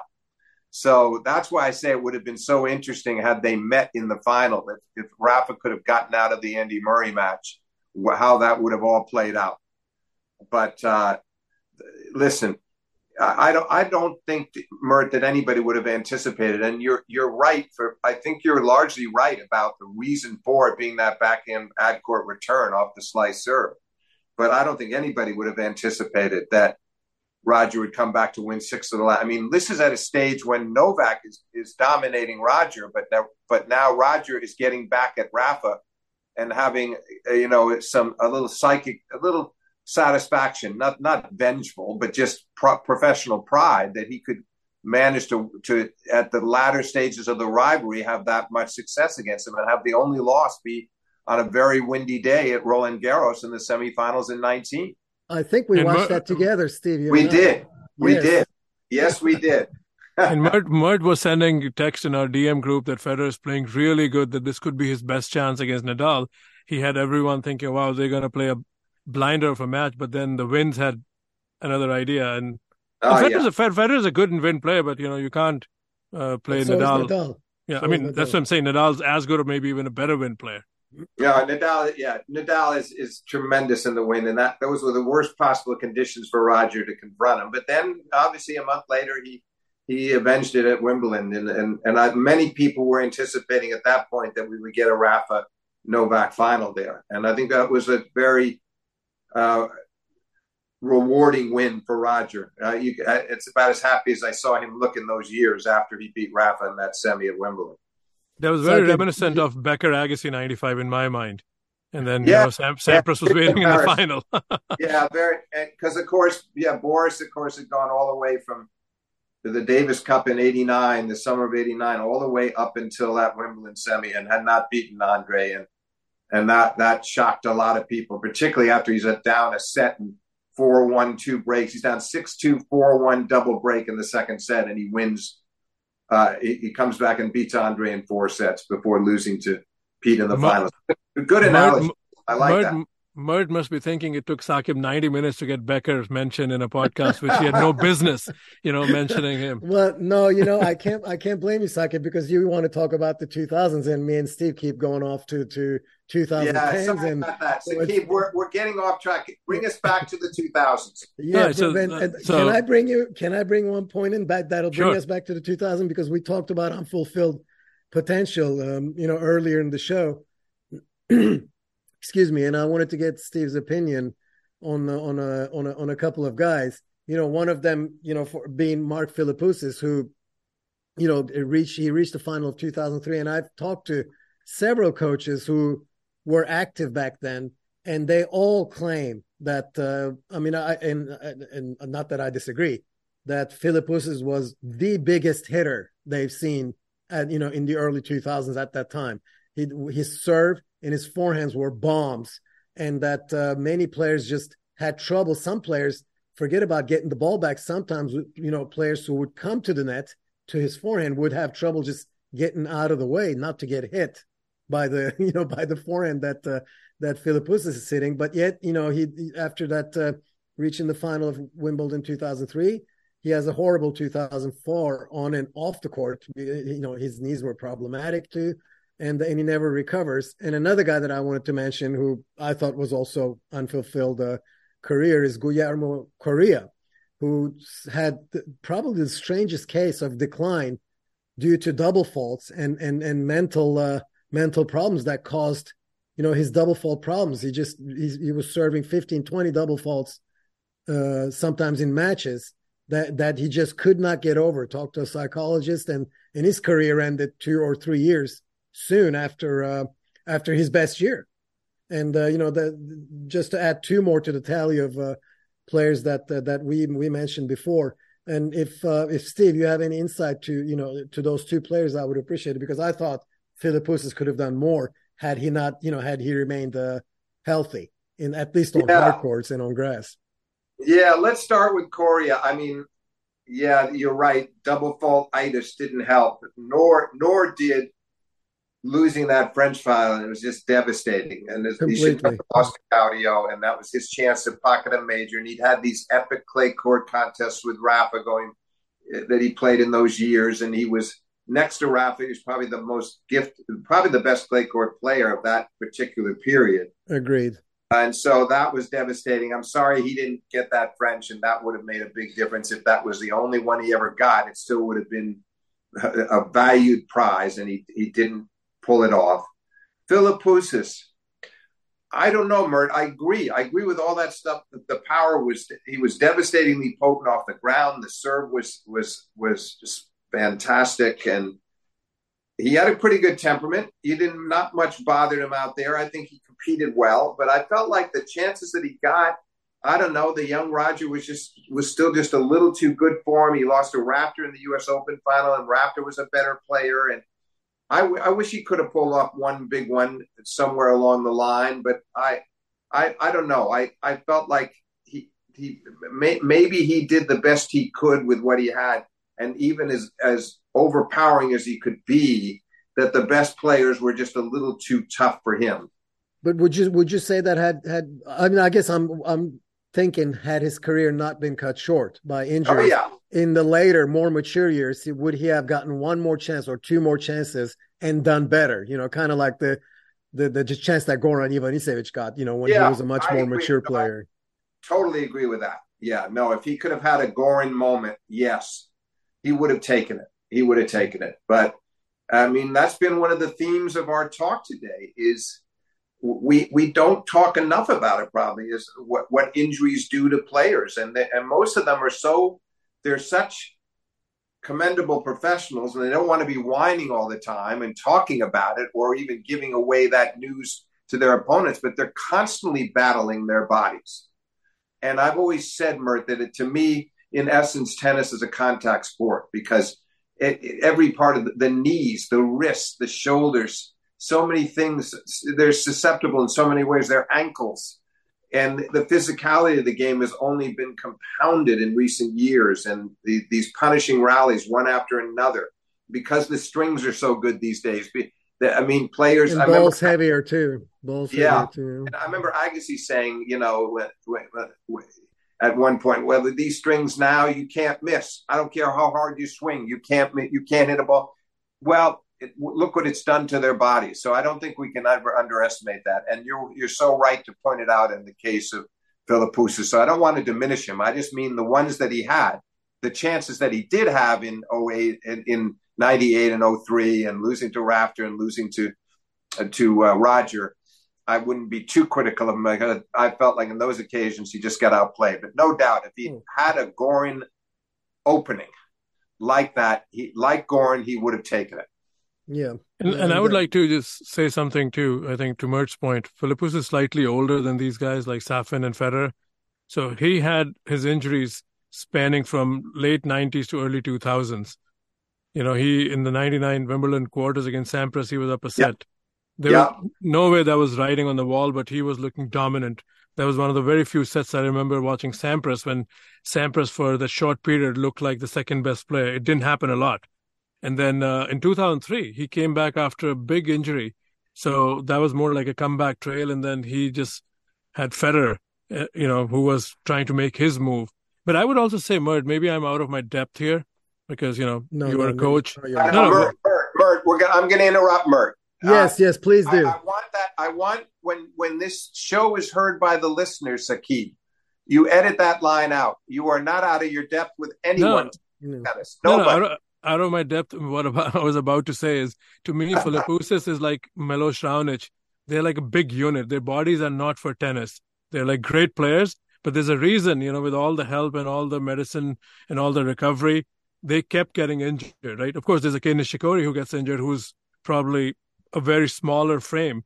But yeah. Philippoussis and Raonic just remind me of each other so much. Every time they gain momentum, uh, a career derailing injury comes knocking, and it's just very frustrating what their careers could have been if they had played like five, six years uninterrupted. So, uh, not sure like if their injuries were, you know, same or similar in nature, but Philippoussis against Schalken at the US Open in 2002 and then 99 against Sampras. I mean, there's so many occasions, you know, where Roddick or like uh, someone else, uh, that name comes to mind, who pretty much played a career injury free. So you don't know. And throw Safin in there too for those two injuries and wrist injury and then the knee injury, what their careers would have been if there was an uninterrupted flow of like five, six years. And then because it's very difficult to stop and start, you know, not everybody can come back from these injuries like some other players have. You know, the, the Philippoussis, and, you know, we already mentioned Safin. Uh, you know, we talked about Rios, Tommy Haas, Guga, uh, and um, and uh, Magnus Norman. You know, it's amazing that Roger and Rafa's rivalry was so brilliant that it overshadowed the the the fact that we could you know we could have had even a better de- decade that uh, you know in the 2000s these guys just had to battle injuries as Steve pointed out. And and it's it's it's the reality of the tour. You know it I felt like 2000's talent level was very high. But yet you know you look at the 2010s guys like Tomas Berdych David Ferrer Tsonga, hung around and kept, you know, stayed in top 10 and kept pushing, kept pushing, you know, stole a win here and there against the, the big three. They could never, uh, you know, break the dominance of the big three, but they hung around. And we did not have that in the 2000s outside of uh, Andy Roddick and maybe Lleyton Hewitt. And we, we just did not have that. We had flashes of brilliance by these guys, and they did well when that happened, like Marat Safin in 2000, at the end of 2004 and beginning 2005 at the Australian Open. But uh, I just wish that we could have had consistency of seven of eight years of top level play by these guys like Nalbandian and Safin and uh, you know Guga could have if Guga could have given us another four or five years uh, without injury or Norman you know had a, could have had a great career and was cut short et cetera et cetera you know it's just that's that's that's what comes to my mind for the decade of 2000s every time I think about it. Second, of course, it comes to, into my mind second nature to Roger and Rafa's uh, rivalry. So I'm going to keep you guys for 10 more minutes max. Two more and questions. Way, and... quick thing, just a quick thing to keep to just tack on to what uh, Mert was just saying. Yes, Roger and Rafa, and they they were the decade. They were tennis in that decade, but it was also we shouldn't ignore the emergence of Djokovic at the end of the decades. That was my question, Steve. You read my mind. I was going to say, you know, let's give a preview of the things to come. Novak Djokovic has entered the scene in 2007, Miami and Indian Wells, and then the incredible run in Montreal. And then tennis has a new presence. So, what are your early memories of Djokovic? Mine is him losing to Safin in Australia, first round, and they both were wearing similar kits. And it was a very physically entertaining match, long rallies, but Safin was a much developed and stronger player. He won that match one, two, and one. And but I started following Djokovic. Who is this guy? I mean, how is he playing so good, and how come I don't know of him? So, what is your early memory of Steve? When did you first spot Novak Djokovic? Well, I, playing Rafa at the 06 French. I remember, you know, he retired after a couple of sets. And, you know, it, it, that happened in those years to him. He had little things going wrong like that, and he would retire, and it happened against Roddick in Australia once. And those formative years were tough for him, and he was trying, you know, he wasn't, he hadn't acquired the same level of professionalism and how to how to care for himself and his body and and he wasn't as mentally tough. There were a lot of things that happened in those years, but I remember being struck by the comment he made after the Nadal. He's lost like four and four to Rafa before he retired, and he's like, I was right in there with him. I thought I was outplaying him. You know, he was.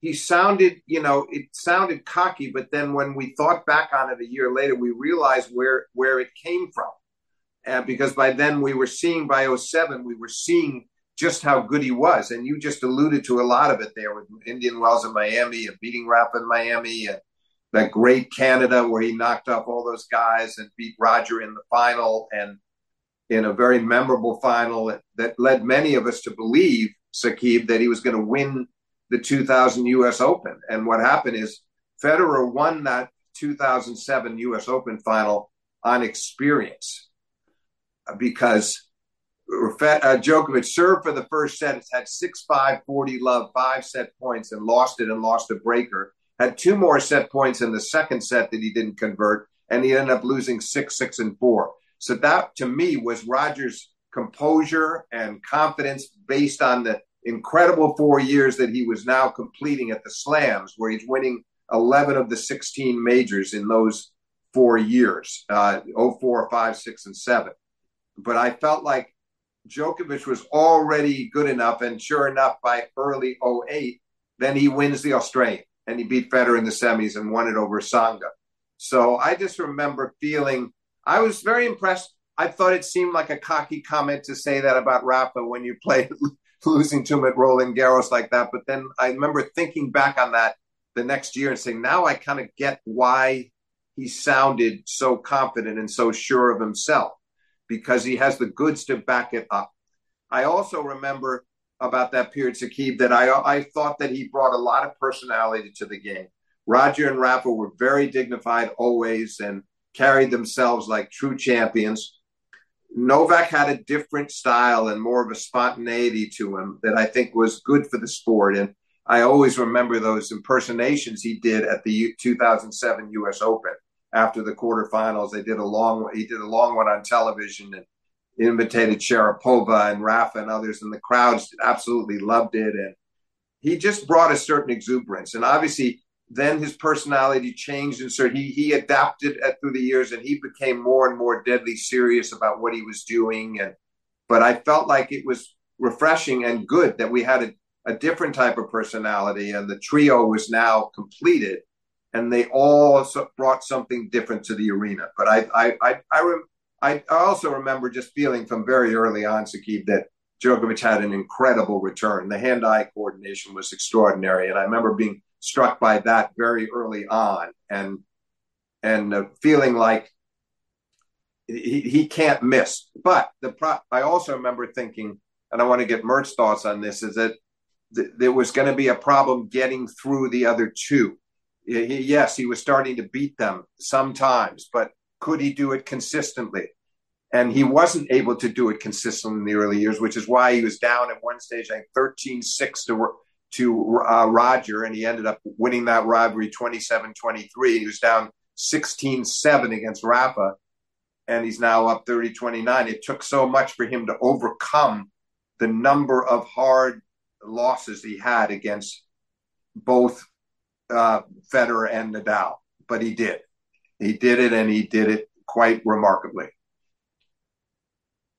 Uh, Steve, summer, uh, Steve uh, summarized it very well. I, I don't have much to add except you know we we just in 2007, 2008, in 2009, you know you kept on seeing um, these wins that uh, Novak Djokovic was accumulating over over top players. You know, I I don't know why, but I specifically remember the three set win he had against Roger in 2009 in Basel, for example. And yeah. of course, he wins the Australian Open in uh, uh, for for his first slam. But uh, but you know, but even then, since we are strictly to- trying to talk about 2000s, let's let's say, yeah. As the 2000s ended, I still did not believe uh, or I still, you know, I still would not have guessed. Not did not that did not believe, but I still would not have guessed the kind of dominance that Novak Djokovic put forth from 2011 on, because he didn't have a particularly great 2010 uh, necessarily. But uh, you know, I, for for me, the big three, the big three era really begins at, at, in 2011. You know, and you could make a case, for example, in 2009, 2010, that Tomas Berdych was going to be a a force also. You know, he he runs. He had he had that great run at Wimbledon, yeah. beating uh, Roger, beating uh, Novak in the yes, semis, yes. and then loses to Rafa in the finals. You know, you could have easily made a case for Thomas to to challenge the t- the top spots at that time. So uh, you know, I think it, it, it's it's in, it's in 2011 that the that uh, that the big three gets really completed uh, uh, up to the last uh, piece of the puzzle, and actually becomes from there on Novak becomes the leading uh, um, the leading player in the big three for you know throughout the decades of the 2010s. Yeah, Mert, you're, you're great stuff. I, I I would only say that no doubt that 2011 changed everything, and that's when Novak won the three of the four majors, and his only loss of the majors was to Roger. Because Steve, uh, hardly anyone. Sorry to interrupt you. Hardly anyone believed at that time, 2008, 2009, that Novak may win few more few more majors, but that he was not going to win Wimbledon. For some reason, people didn't believe that Novak could do well on grass course. That's just a little anecdote yeah, that I want to throw in. Yeah, you're right. I think they uh, everybody underestimated him. But of course, his serve wasn't nearly as good back then either. There, there were there were reasons, but I'm just saying that one of the things that led to 2011 was that he had a very important win, I think, over Roger in the semis of the U.S. Open in 2010 from double match point down, which he replicated the next year. And even though he lost the final to Rafa, and that was one of Rafa's best years, 2010, when he won three of the four majors. So Novak took something away from the Roger win because he'd lost to Roger there three years in a row at Flushing Meadows. And secondly, then they won the Davis Cup Serbia at the end of the year. So that sort of set the stage for 2011 and all the heroics of Djokovic. And uh, I, I think those two moments, the U.S. Open getting to the final, leading Serbia to victory in the Davis Cup that then he now he now believed and it carried him into 2011. But you're right, Mert. Nobody would, and I'm not even sure that he would have thought it uh, either necessarily. He w- he was still confident, and he, but I don't think he would have believed what was going to unfold from 2011 through 2023. Yeah, you mentioned the, you know, uh, you mentioned a very good point. You made a very good point about his serve. I mean, it, you know, 2008, 2009, 2010 those are the years where his serve was almost a liability. There were many matches yeah. where he'd serve more double faults than right. Then, right. then he would he would hit he would hit aces. Who would have thought that now his serve is uh, excellent? You know, one of the one of the best. Yeah. Oh, you're right. Uh, again, and that took different stages. And uh, Todd Martin was trying to tamper it with him when he was coaching him, and he went through a, uh, an evolution there. But but from I would say certainly from say well, it got it was a lot better by 11, but I, I would say especially from 2014, 15 on, it just got better and better. And then I th- I do believe, Mert, that uh, Ivanisevic coming into the picture in 2019 to coach him, that that that it, it, it reached maybe another level of improvement. for sure. Yeah, that's a good preview for our next episode in six months when we'll talk about 2010s. Uh, you guys went a little bit ahead, but you know that's uh, worth exploring when we talk again. So if if we go back to 2000, Steve, uh, you did mention Djokovic's personality. My favorite moment of 2000s, one of the favorite moments, is when Djokovic was carrying few niggles coming into the quarterfinals against Roddick, and then he beats him in a night match and gives it back to Roddick and the crowd, and nobody took right. it kindly. Right. So and they probably even had a minor altercation or maybe you know exchanged some words in the in the locker room and they both have made peace since then but uh, that showed you know, a lot of personality. that was that reminded me of a young becker like you know trying to be sarcastic to the crowd to a to a local hero. He just said yeah well, i'm i'm having so many injuries. And Murty remember that? Yes. Oh, yeah that was that was a classic moment that set the scene what Djokovic is going to be you know he's not going to back down from any challenges. So that's a special memory for me from that match. Yeah, I, I remember that. But I also remember that by the time Roddick came in and did his press conference, that that I think they had already straightened it out. You could tell Roddick, you know, he made some comments, but then it, they quickly resolved it. I think, and I, it, you know, I, I I I remember feeling kind of badly for both. I don't think either one of them really welcomed this incident, but they got they got past it very very quickly. The only thing I would say is again, you know, like you're right in those high pressure competitive moments. Sometimes all these guys can take back what they said, but I right. think uh, Djokovic just showed some, you know, the character, like you know, because a lot of times we live in this ESPN generation and it's an American crowd. Of course, I'm an American too. I don't want to isolate myself there, but what Roddick said was a bit of a trash talk, trying to play some mind games. But Djokovic, you know, not only his racket spoke, he didn't mince any feelings that he felt Roddick singled him out. So too bad, too bad, because they made up like they, it could have been a better, you know, feisty rivalry. Have had the trash talk and you know some of that carried forward because sometime in the Federer Nadal era, the bromance and you know the the lovey-dovey nature was too much because I'm more from the Becker Lendl and McEnroe era where, you know, no words are minced. Sometimes it's good to give a little payback here and there so fans take away. Of course, yeah. Djokovic became more focused later on, like you said, and became such an elder statesman now. But Federer, Nadal, Djokovic, sometime in Murray, I think there was like a little too much niceness going on. You know, I, I don't mind when players go have a little bit of a go at each other. Yeah, fair enough. Fair enough. And you got it there. You definitely got it there. It's just that I think Roddick had said those things mainly in advance of the match. And then he respected the fact that Novak had gone out there and taken and beaten him soundly. And uh, so I felt like by after the match, and and and and I must say, I I, I hear you. On one level, I I agree. It's good for the game to have a certain amount of tension here here and there between players, but I, uh, uh, I also don't mind the idea of guys understanding each other better and moving past it. And you hear how much Roddick respects Djokovic these days every time he talks about him on Tennis Channel. And it was a nice moment that he was there, Sakib, to uh, to give uh, Novak the, at the presentation ceremony when Djokovic won his 24th major at the Open five weeks ago or whatever it was. No, great. Roddick is as articulate a speaker there has been recently. So yeah, he's he's all class. But uh, yeah, as far as competition. Like I like the Medvedev Tsitsipas rivalry because there's no love lost there. Yeah, and sometimes you know it's good, and I also like the Federer Nadal like friendship or bromance or rivalry, whatever they call it. But there yeah. has to be a bit of a mixture. So, yeah. So Mert, I'm going to start with you, and and Steve, go back. This is not out of the syllabus. When we look at the decade of 2000, it's changed. It became the PlayStation tennis, the incredible rallies. All these guys, Federer, Nadal, Nalbandian, Safin, Djokovic, Murray, Ferrer. It became a theater like we hadn't witnessed. So, are there some matches throughout the calendar at ATP level and Slam level that stood out? I'm going to throw some nominees from my end. For me, the kickstart is the Agassi Safin 2004 Australian Open semis. Because I remember Patrick McEnroe earlier in the first set said he hadn't seen that kind of ball striking up till then. Because they were like, they don't move like Agassi, Nadal, and Djokovic, but they were just bludgeoning the ball. Safin was playing incredible. Agassi was the man to beat, and they were just exchanging blows, body blows. And then there's a Nadal Verdasco match at the Australian Open. Then there's a Nadal Djokovic match in Madrid, Federer Nadal match in Rome, Federer Nadal match at Wimbledon, Federer Djokovic semis.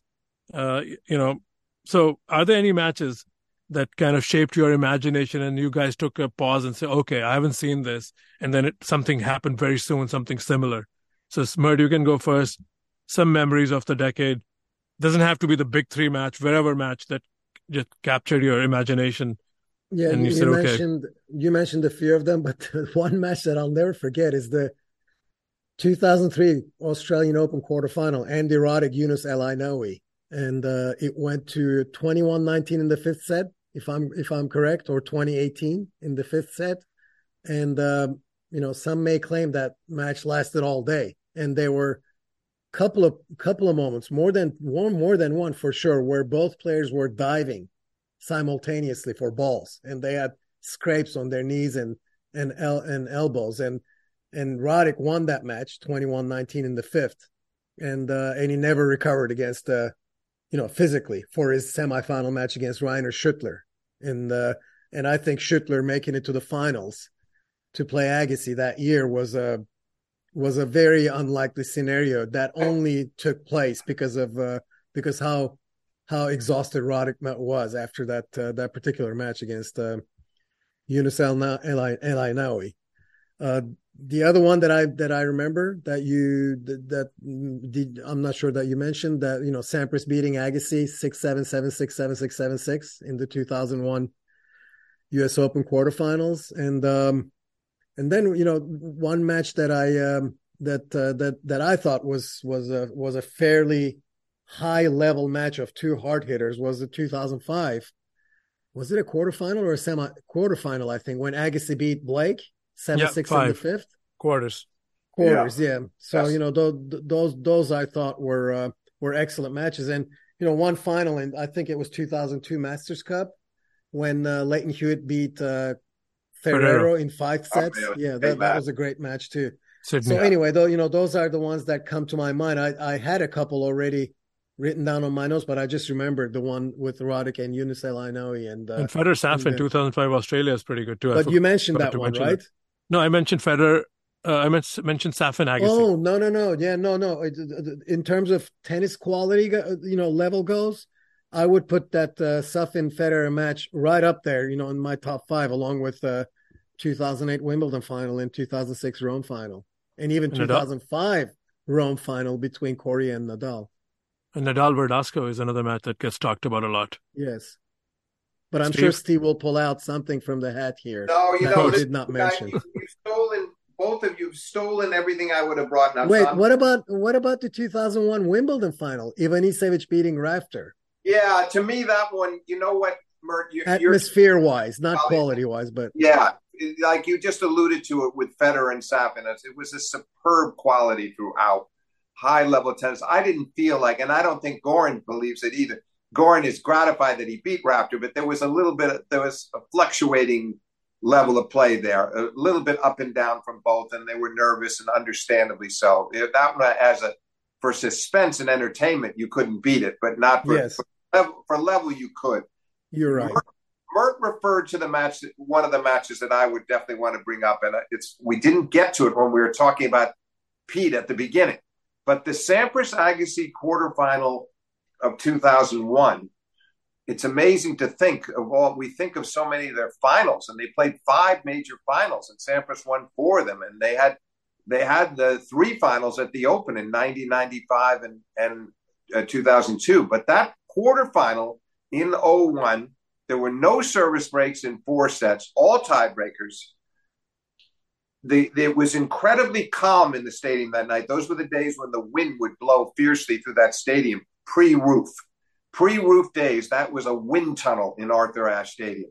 It changed once they put the roof structure up because it, it, that now shields the wind completely. But in those days, it was often very windy. It was not that night. It was a night match, and to me, from both sides of the net, it was the best match they ever had against each other. It was incredibly high quality. And Agassi served extraordinarily well himself, and neither one of them could fashion a service break. And it all came down to those breakers and the fans gave them a big standing ovation before the start of the four set tiebreak, realizing it might yeah. end. But also, in my mind, my interpretation was they weren't just applauding for that that night in that moment, they were basically saluting them for their whole careers because they didn't know how many more times they were going to see them. So it turned out they saw them the next year in the final, but that was a, a, golden moment for both players to be appreciated on that level. So I I think of that one. No, I think you will you you two have already sort of touched on all of the all of the matches that I would cite that because Nadal Verdasco Sakib was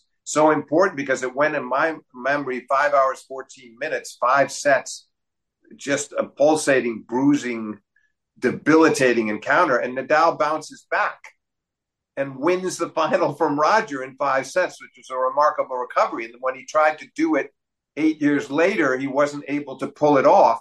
He'd had a bruising five setter with Grigor Dimitrov in the semis in Melbourne at the Australian, and then lost to Roger despite the three one lead in the fifth. And and who's to say whether time had taken its toll? Rafa was the same fierce Rafa, but I, I the Verdasco match was really unexpectedly uh, brilliant on both sides of the net.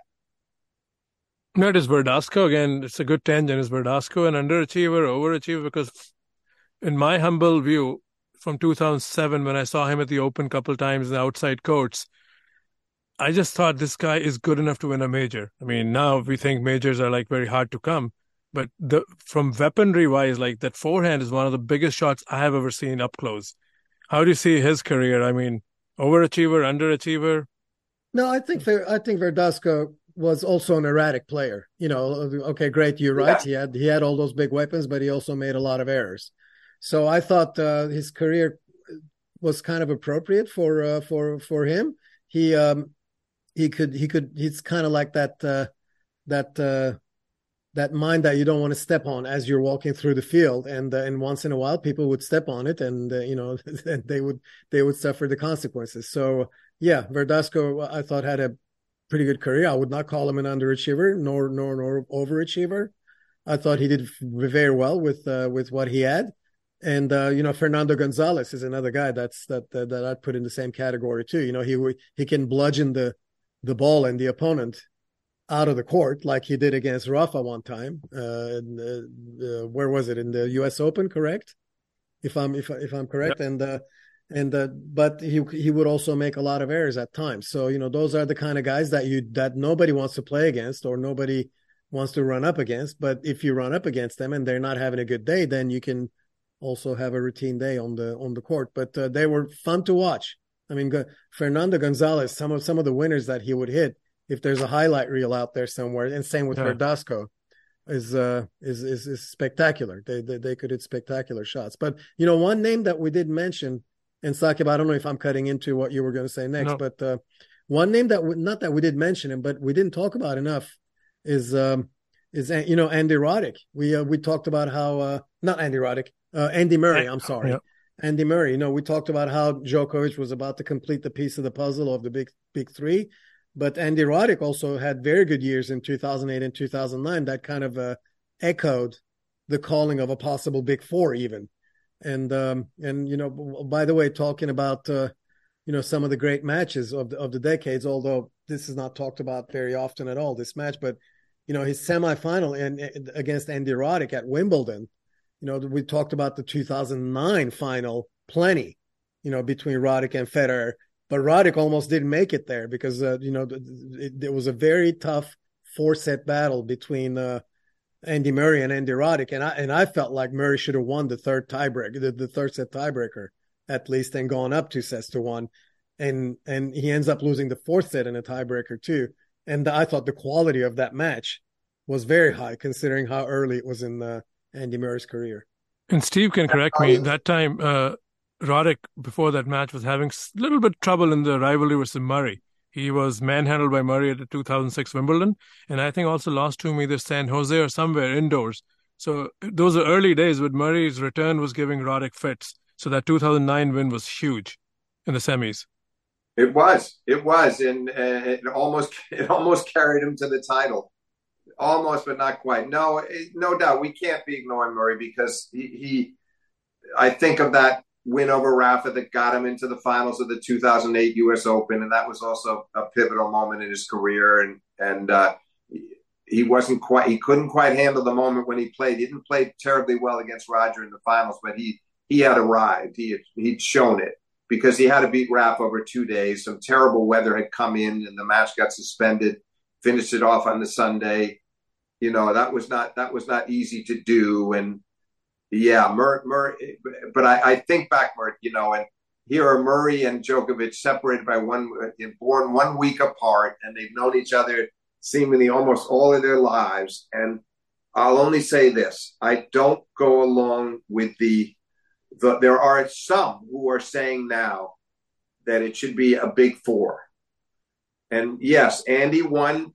He did manage to win two Wimbledons, which is phenomenal accomplishment in 2013 and 16. And he beat Novak in the Wimbledon final in 13. He also beat Novak in the 2012 U.S. Open final in five sets. One of his that was his breakthrough Grand Slam win.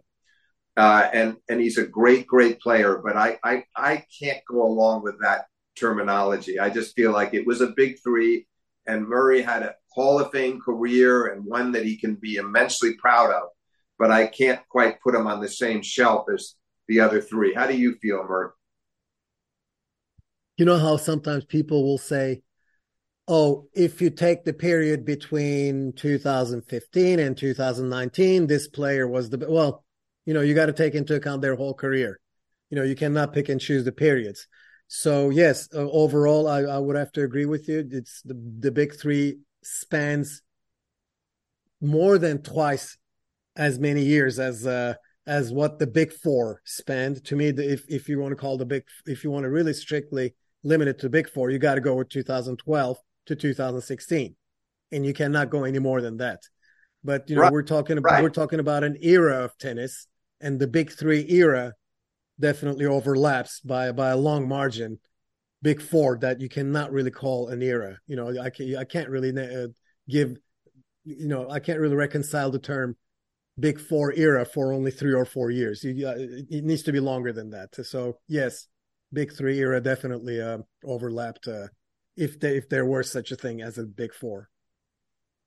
Right. I think we no we we covered quite a lot here. I was just thinking, uh, Davydenko is another guy we didn't mention a lot about, but uh, you can't cover every player. No. So any but parting he was one of the consistent any... ones. He was one of the consistent ones. He, he, he you know, he kept. Uh, he was like Roddick. He throughout the decade he kept on going. But also reminds me a little bit, more about what you were saying about Lleyton. That Lleyton got the most out of himself. That he, it, it, it, the spectacular part is what he achieved, not his game. And I would say that about Davydenko. He's very quick. He, he did everything well. He, he, the alacrity around the court remarkable. And he had his wins over the top players, but and he had four years in a row among the top five, and then he finished sixth the next year. So those the, the, those results reflect the level of his game. But but no, I feel like he got he did he was not unfulfilled. I put him in that category as someone who definitely squeezed everything out of himself. Definitely. All right, guys. I think we have recorded almost two hours. This decade demanded this kind of uh, podcast, and I think you both came out in your convincing manner and a lot of knowledge exchange, a lot of notes exchange here. Hopefully, the listeners will enjoy every bit of it. And the preview is for the next one when we get together in roughly six months' time, because that's been the frequency that these podcasts have separated themselves. A lot of Nadal, a lot of Djokovic to follow in the next podcast when Djokovic clearly dominates and becomes that uh, becomes an alpha contender uh, right there. And Mert, thank you again, Steve. Always a pleasure exchanging notes to you both. Just forgive me for just adding one last little statistical tidbit about Roger Federer that still amazes me when I look back on that period. And those are two. Th- you know, we talked about 2004, five, six, and seven, the biggest four year, uh, you know, the biggest four years of his career, really, in terms of consistent excellence. But in 2005 and 2006, he went back to back 81 wins, four losses, 92 wins, five losses in those two years, and won 23 tournaments combined 12 in one year, 11 in the other. Uh, I mean, I, I look back on that, how much he played in those years and how little he lost. And that, I think, is the best Roger Federer we ever saw. I think that's the perfect way to end this podcast. The decade belonged to Federer. Amazing. Yeah. yeah. Steve, uh, thank you for all these anecdotes, including the ones that you reg- you remember from uh, you know press conferences and your conversations with the. Oh, players. not at all. It really enriches the conversation. Thank you. Thanks, yeah. Mert. I enjoyed it a lot. Yeah, thank you both, and hopefully the listeners will enjoy every bit of it, and we'll get together the band again for the 2010 podcast somewhere down the road. Thank you both, and enjoy your Sunday. Thank you, Saqib. Thank you.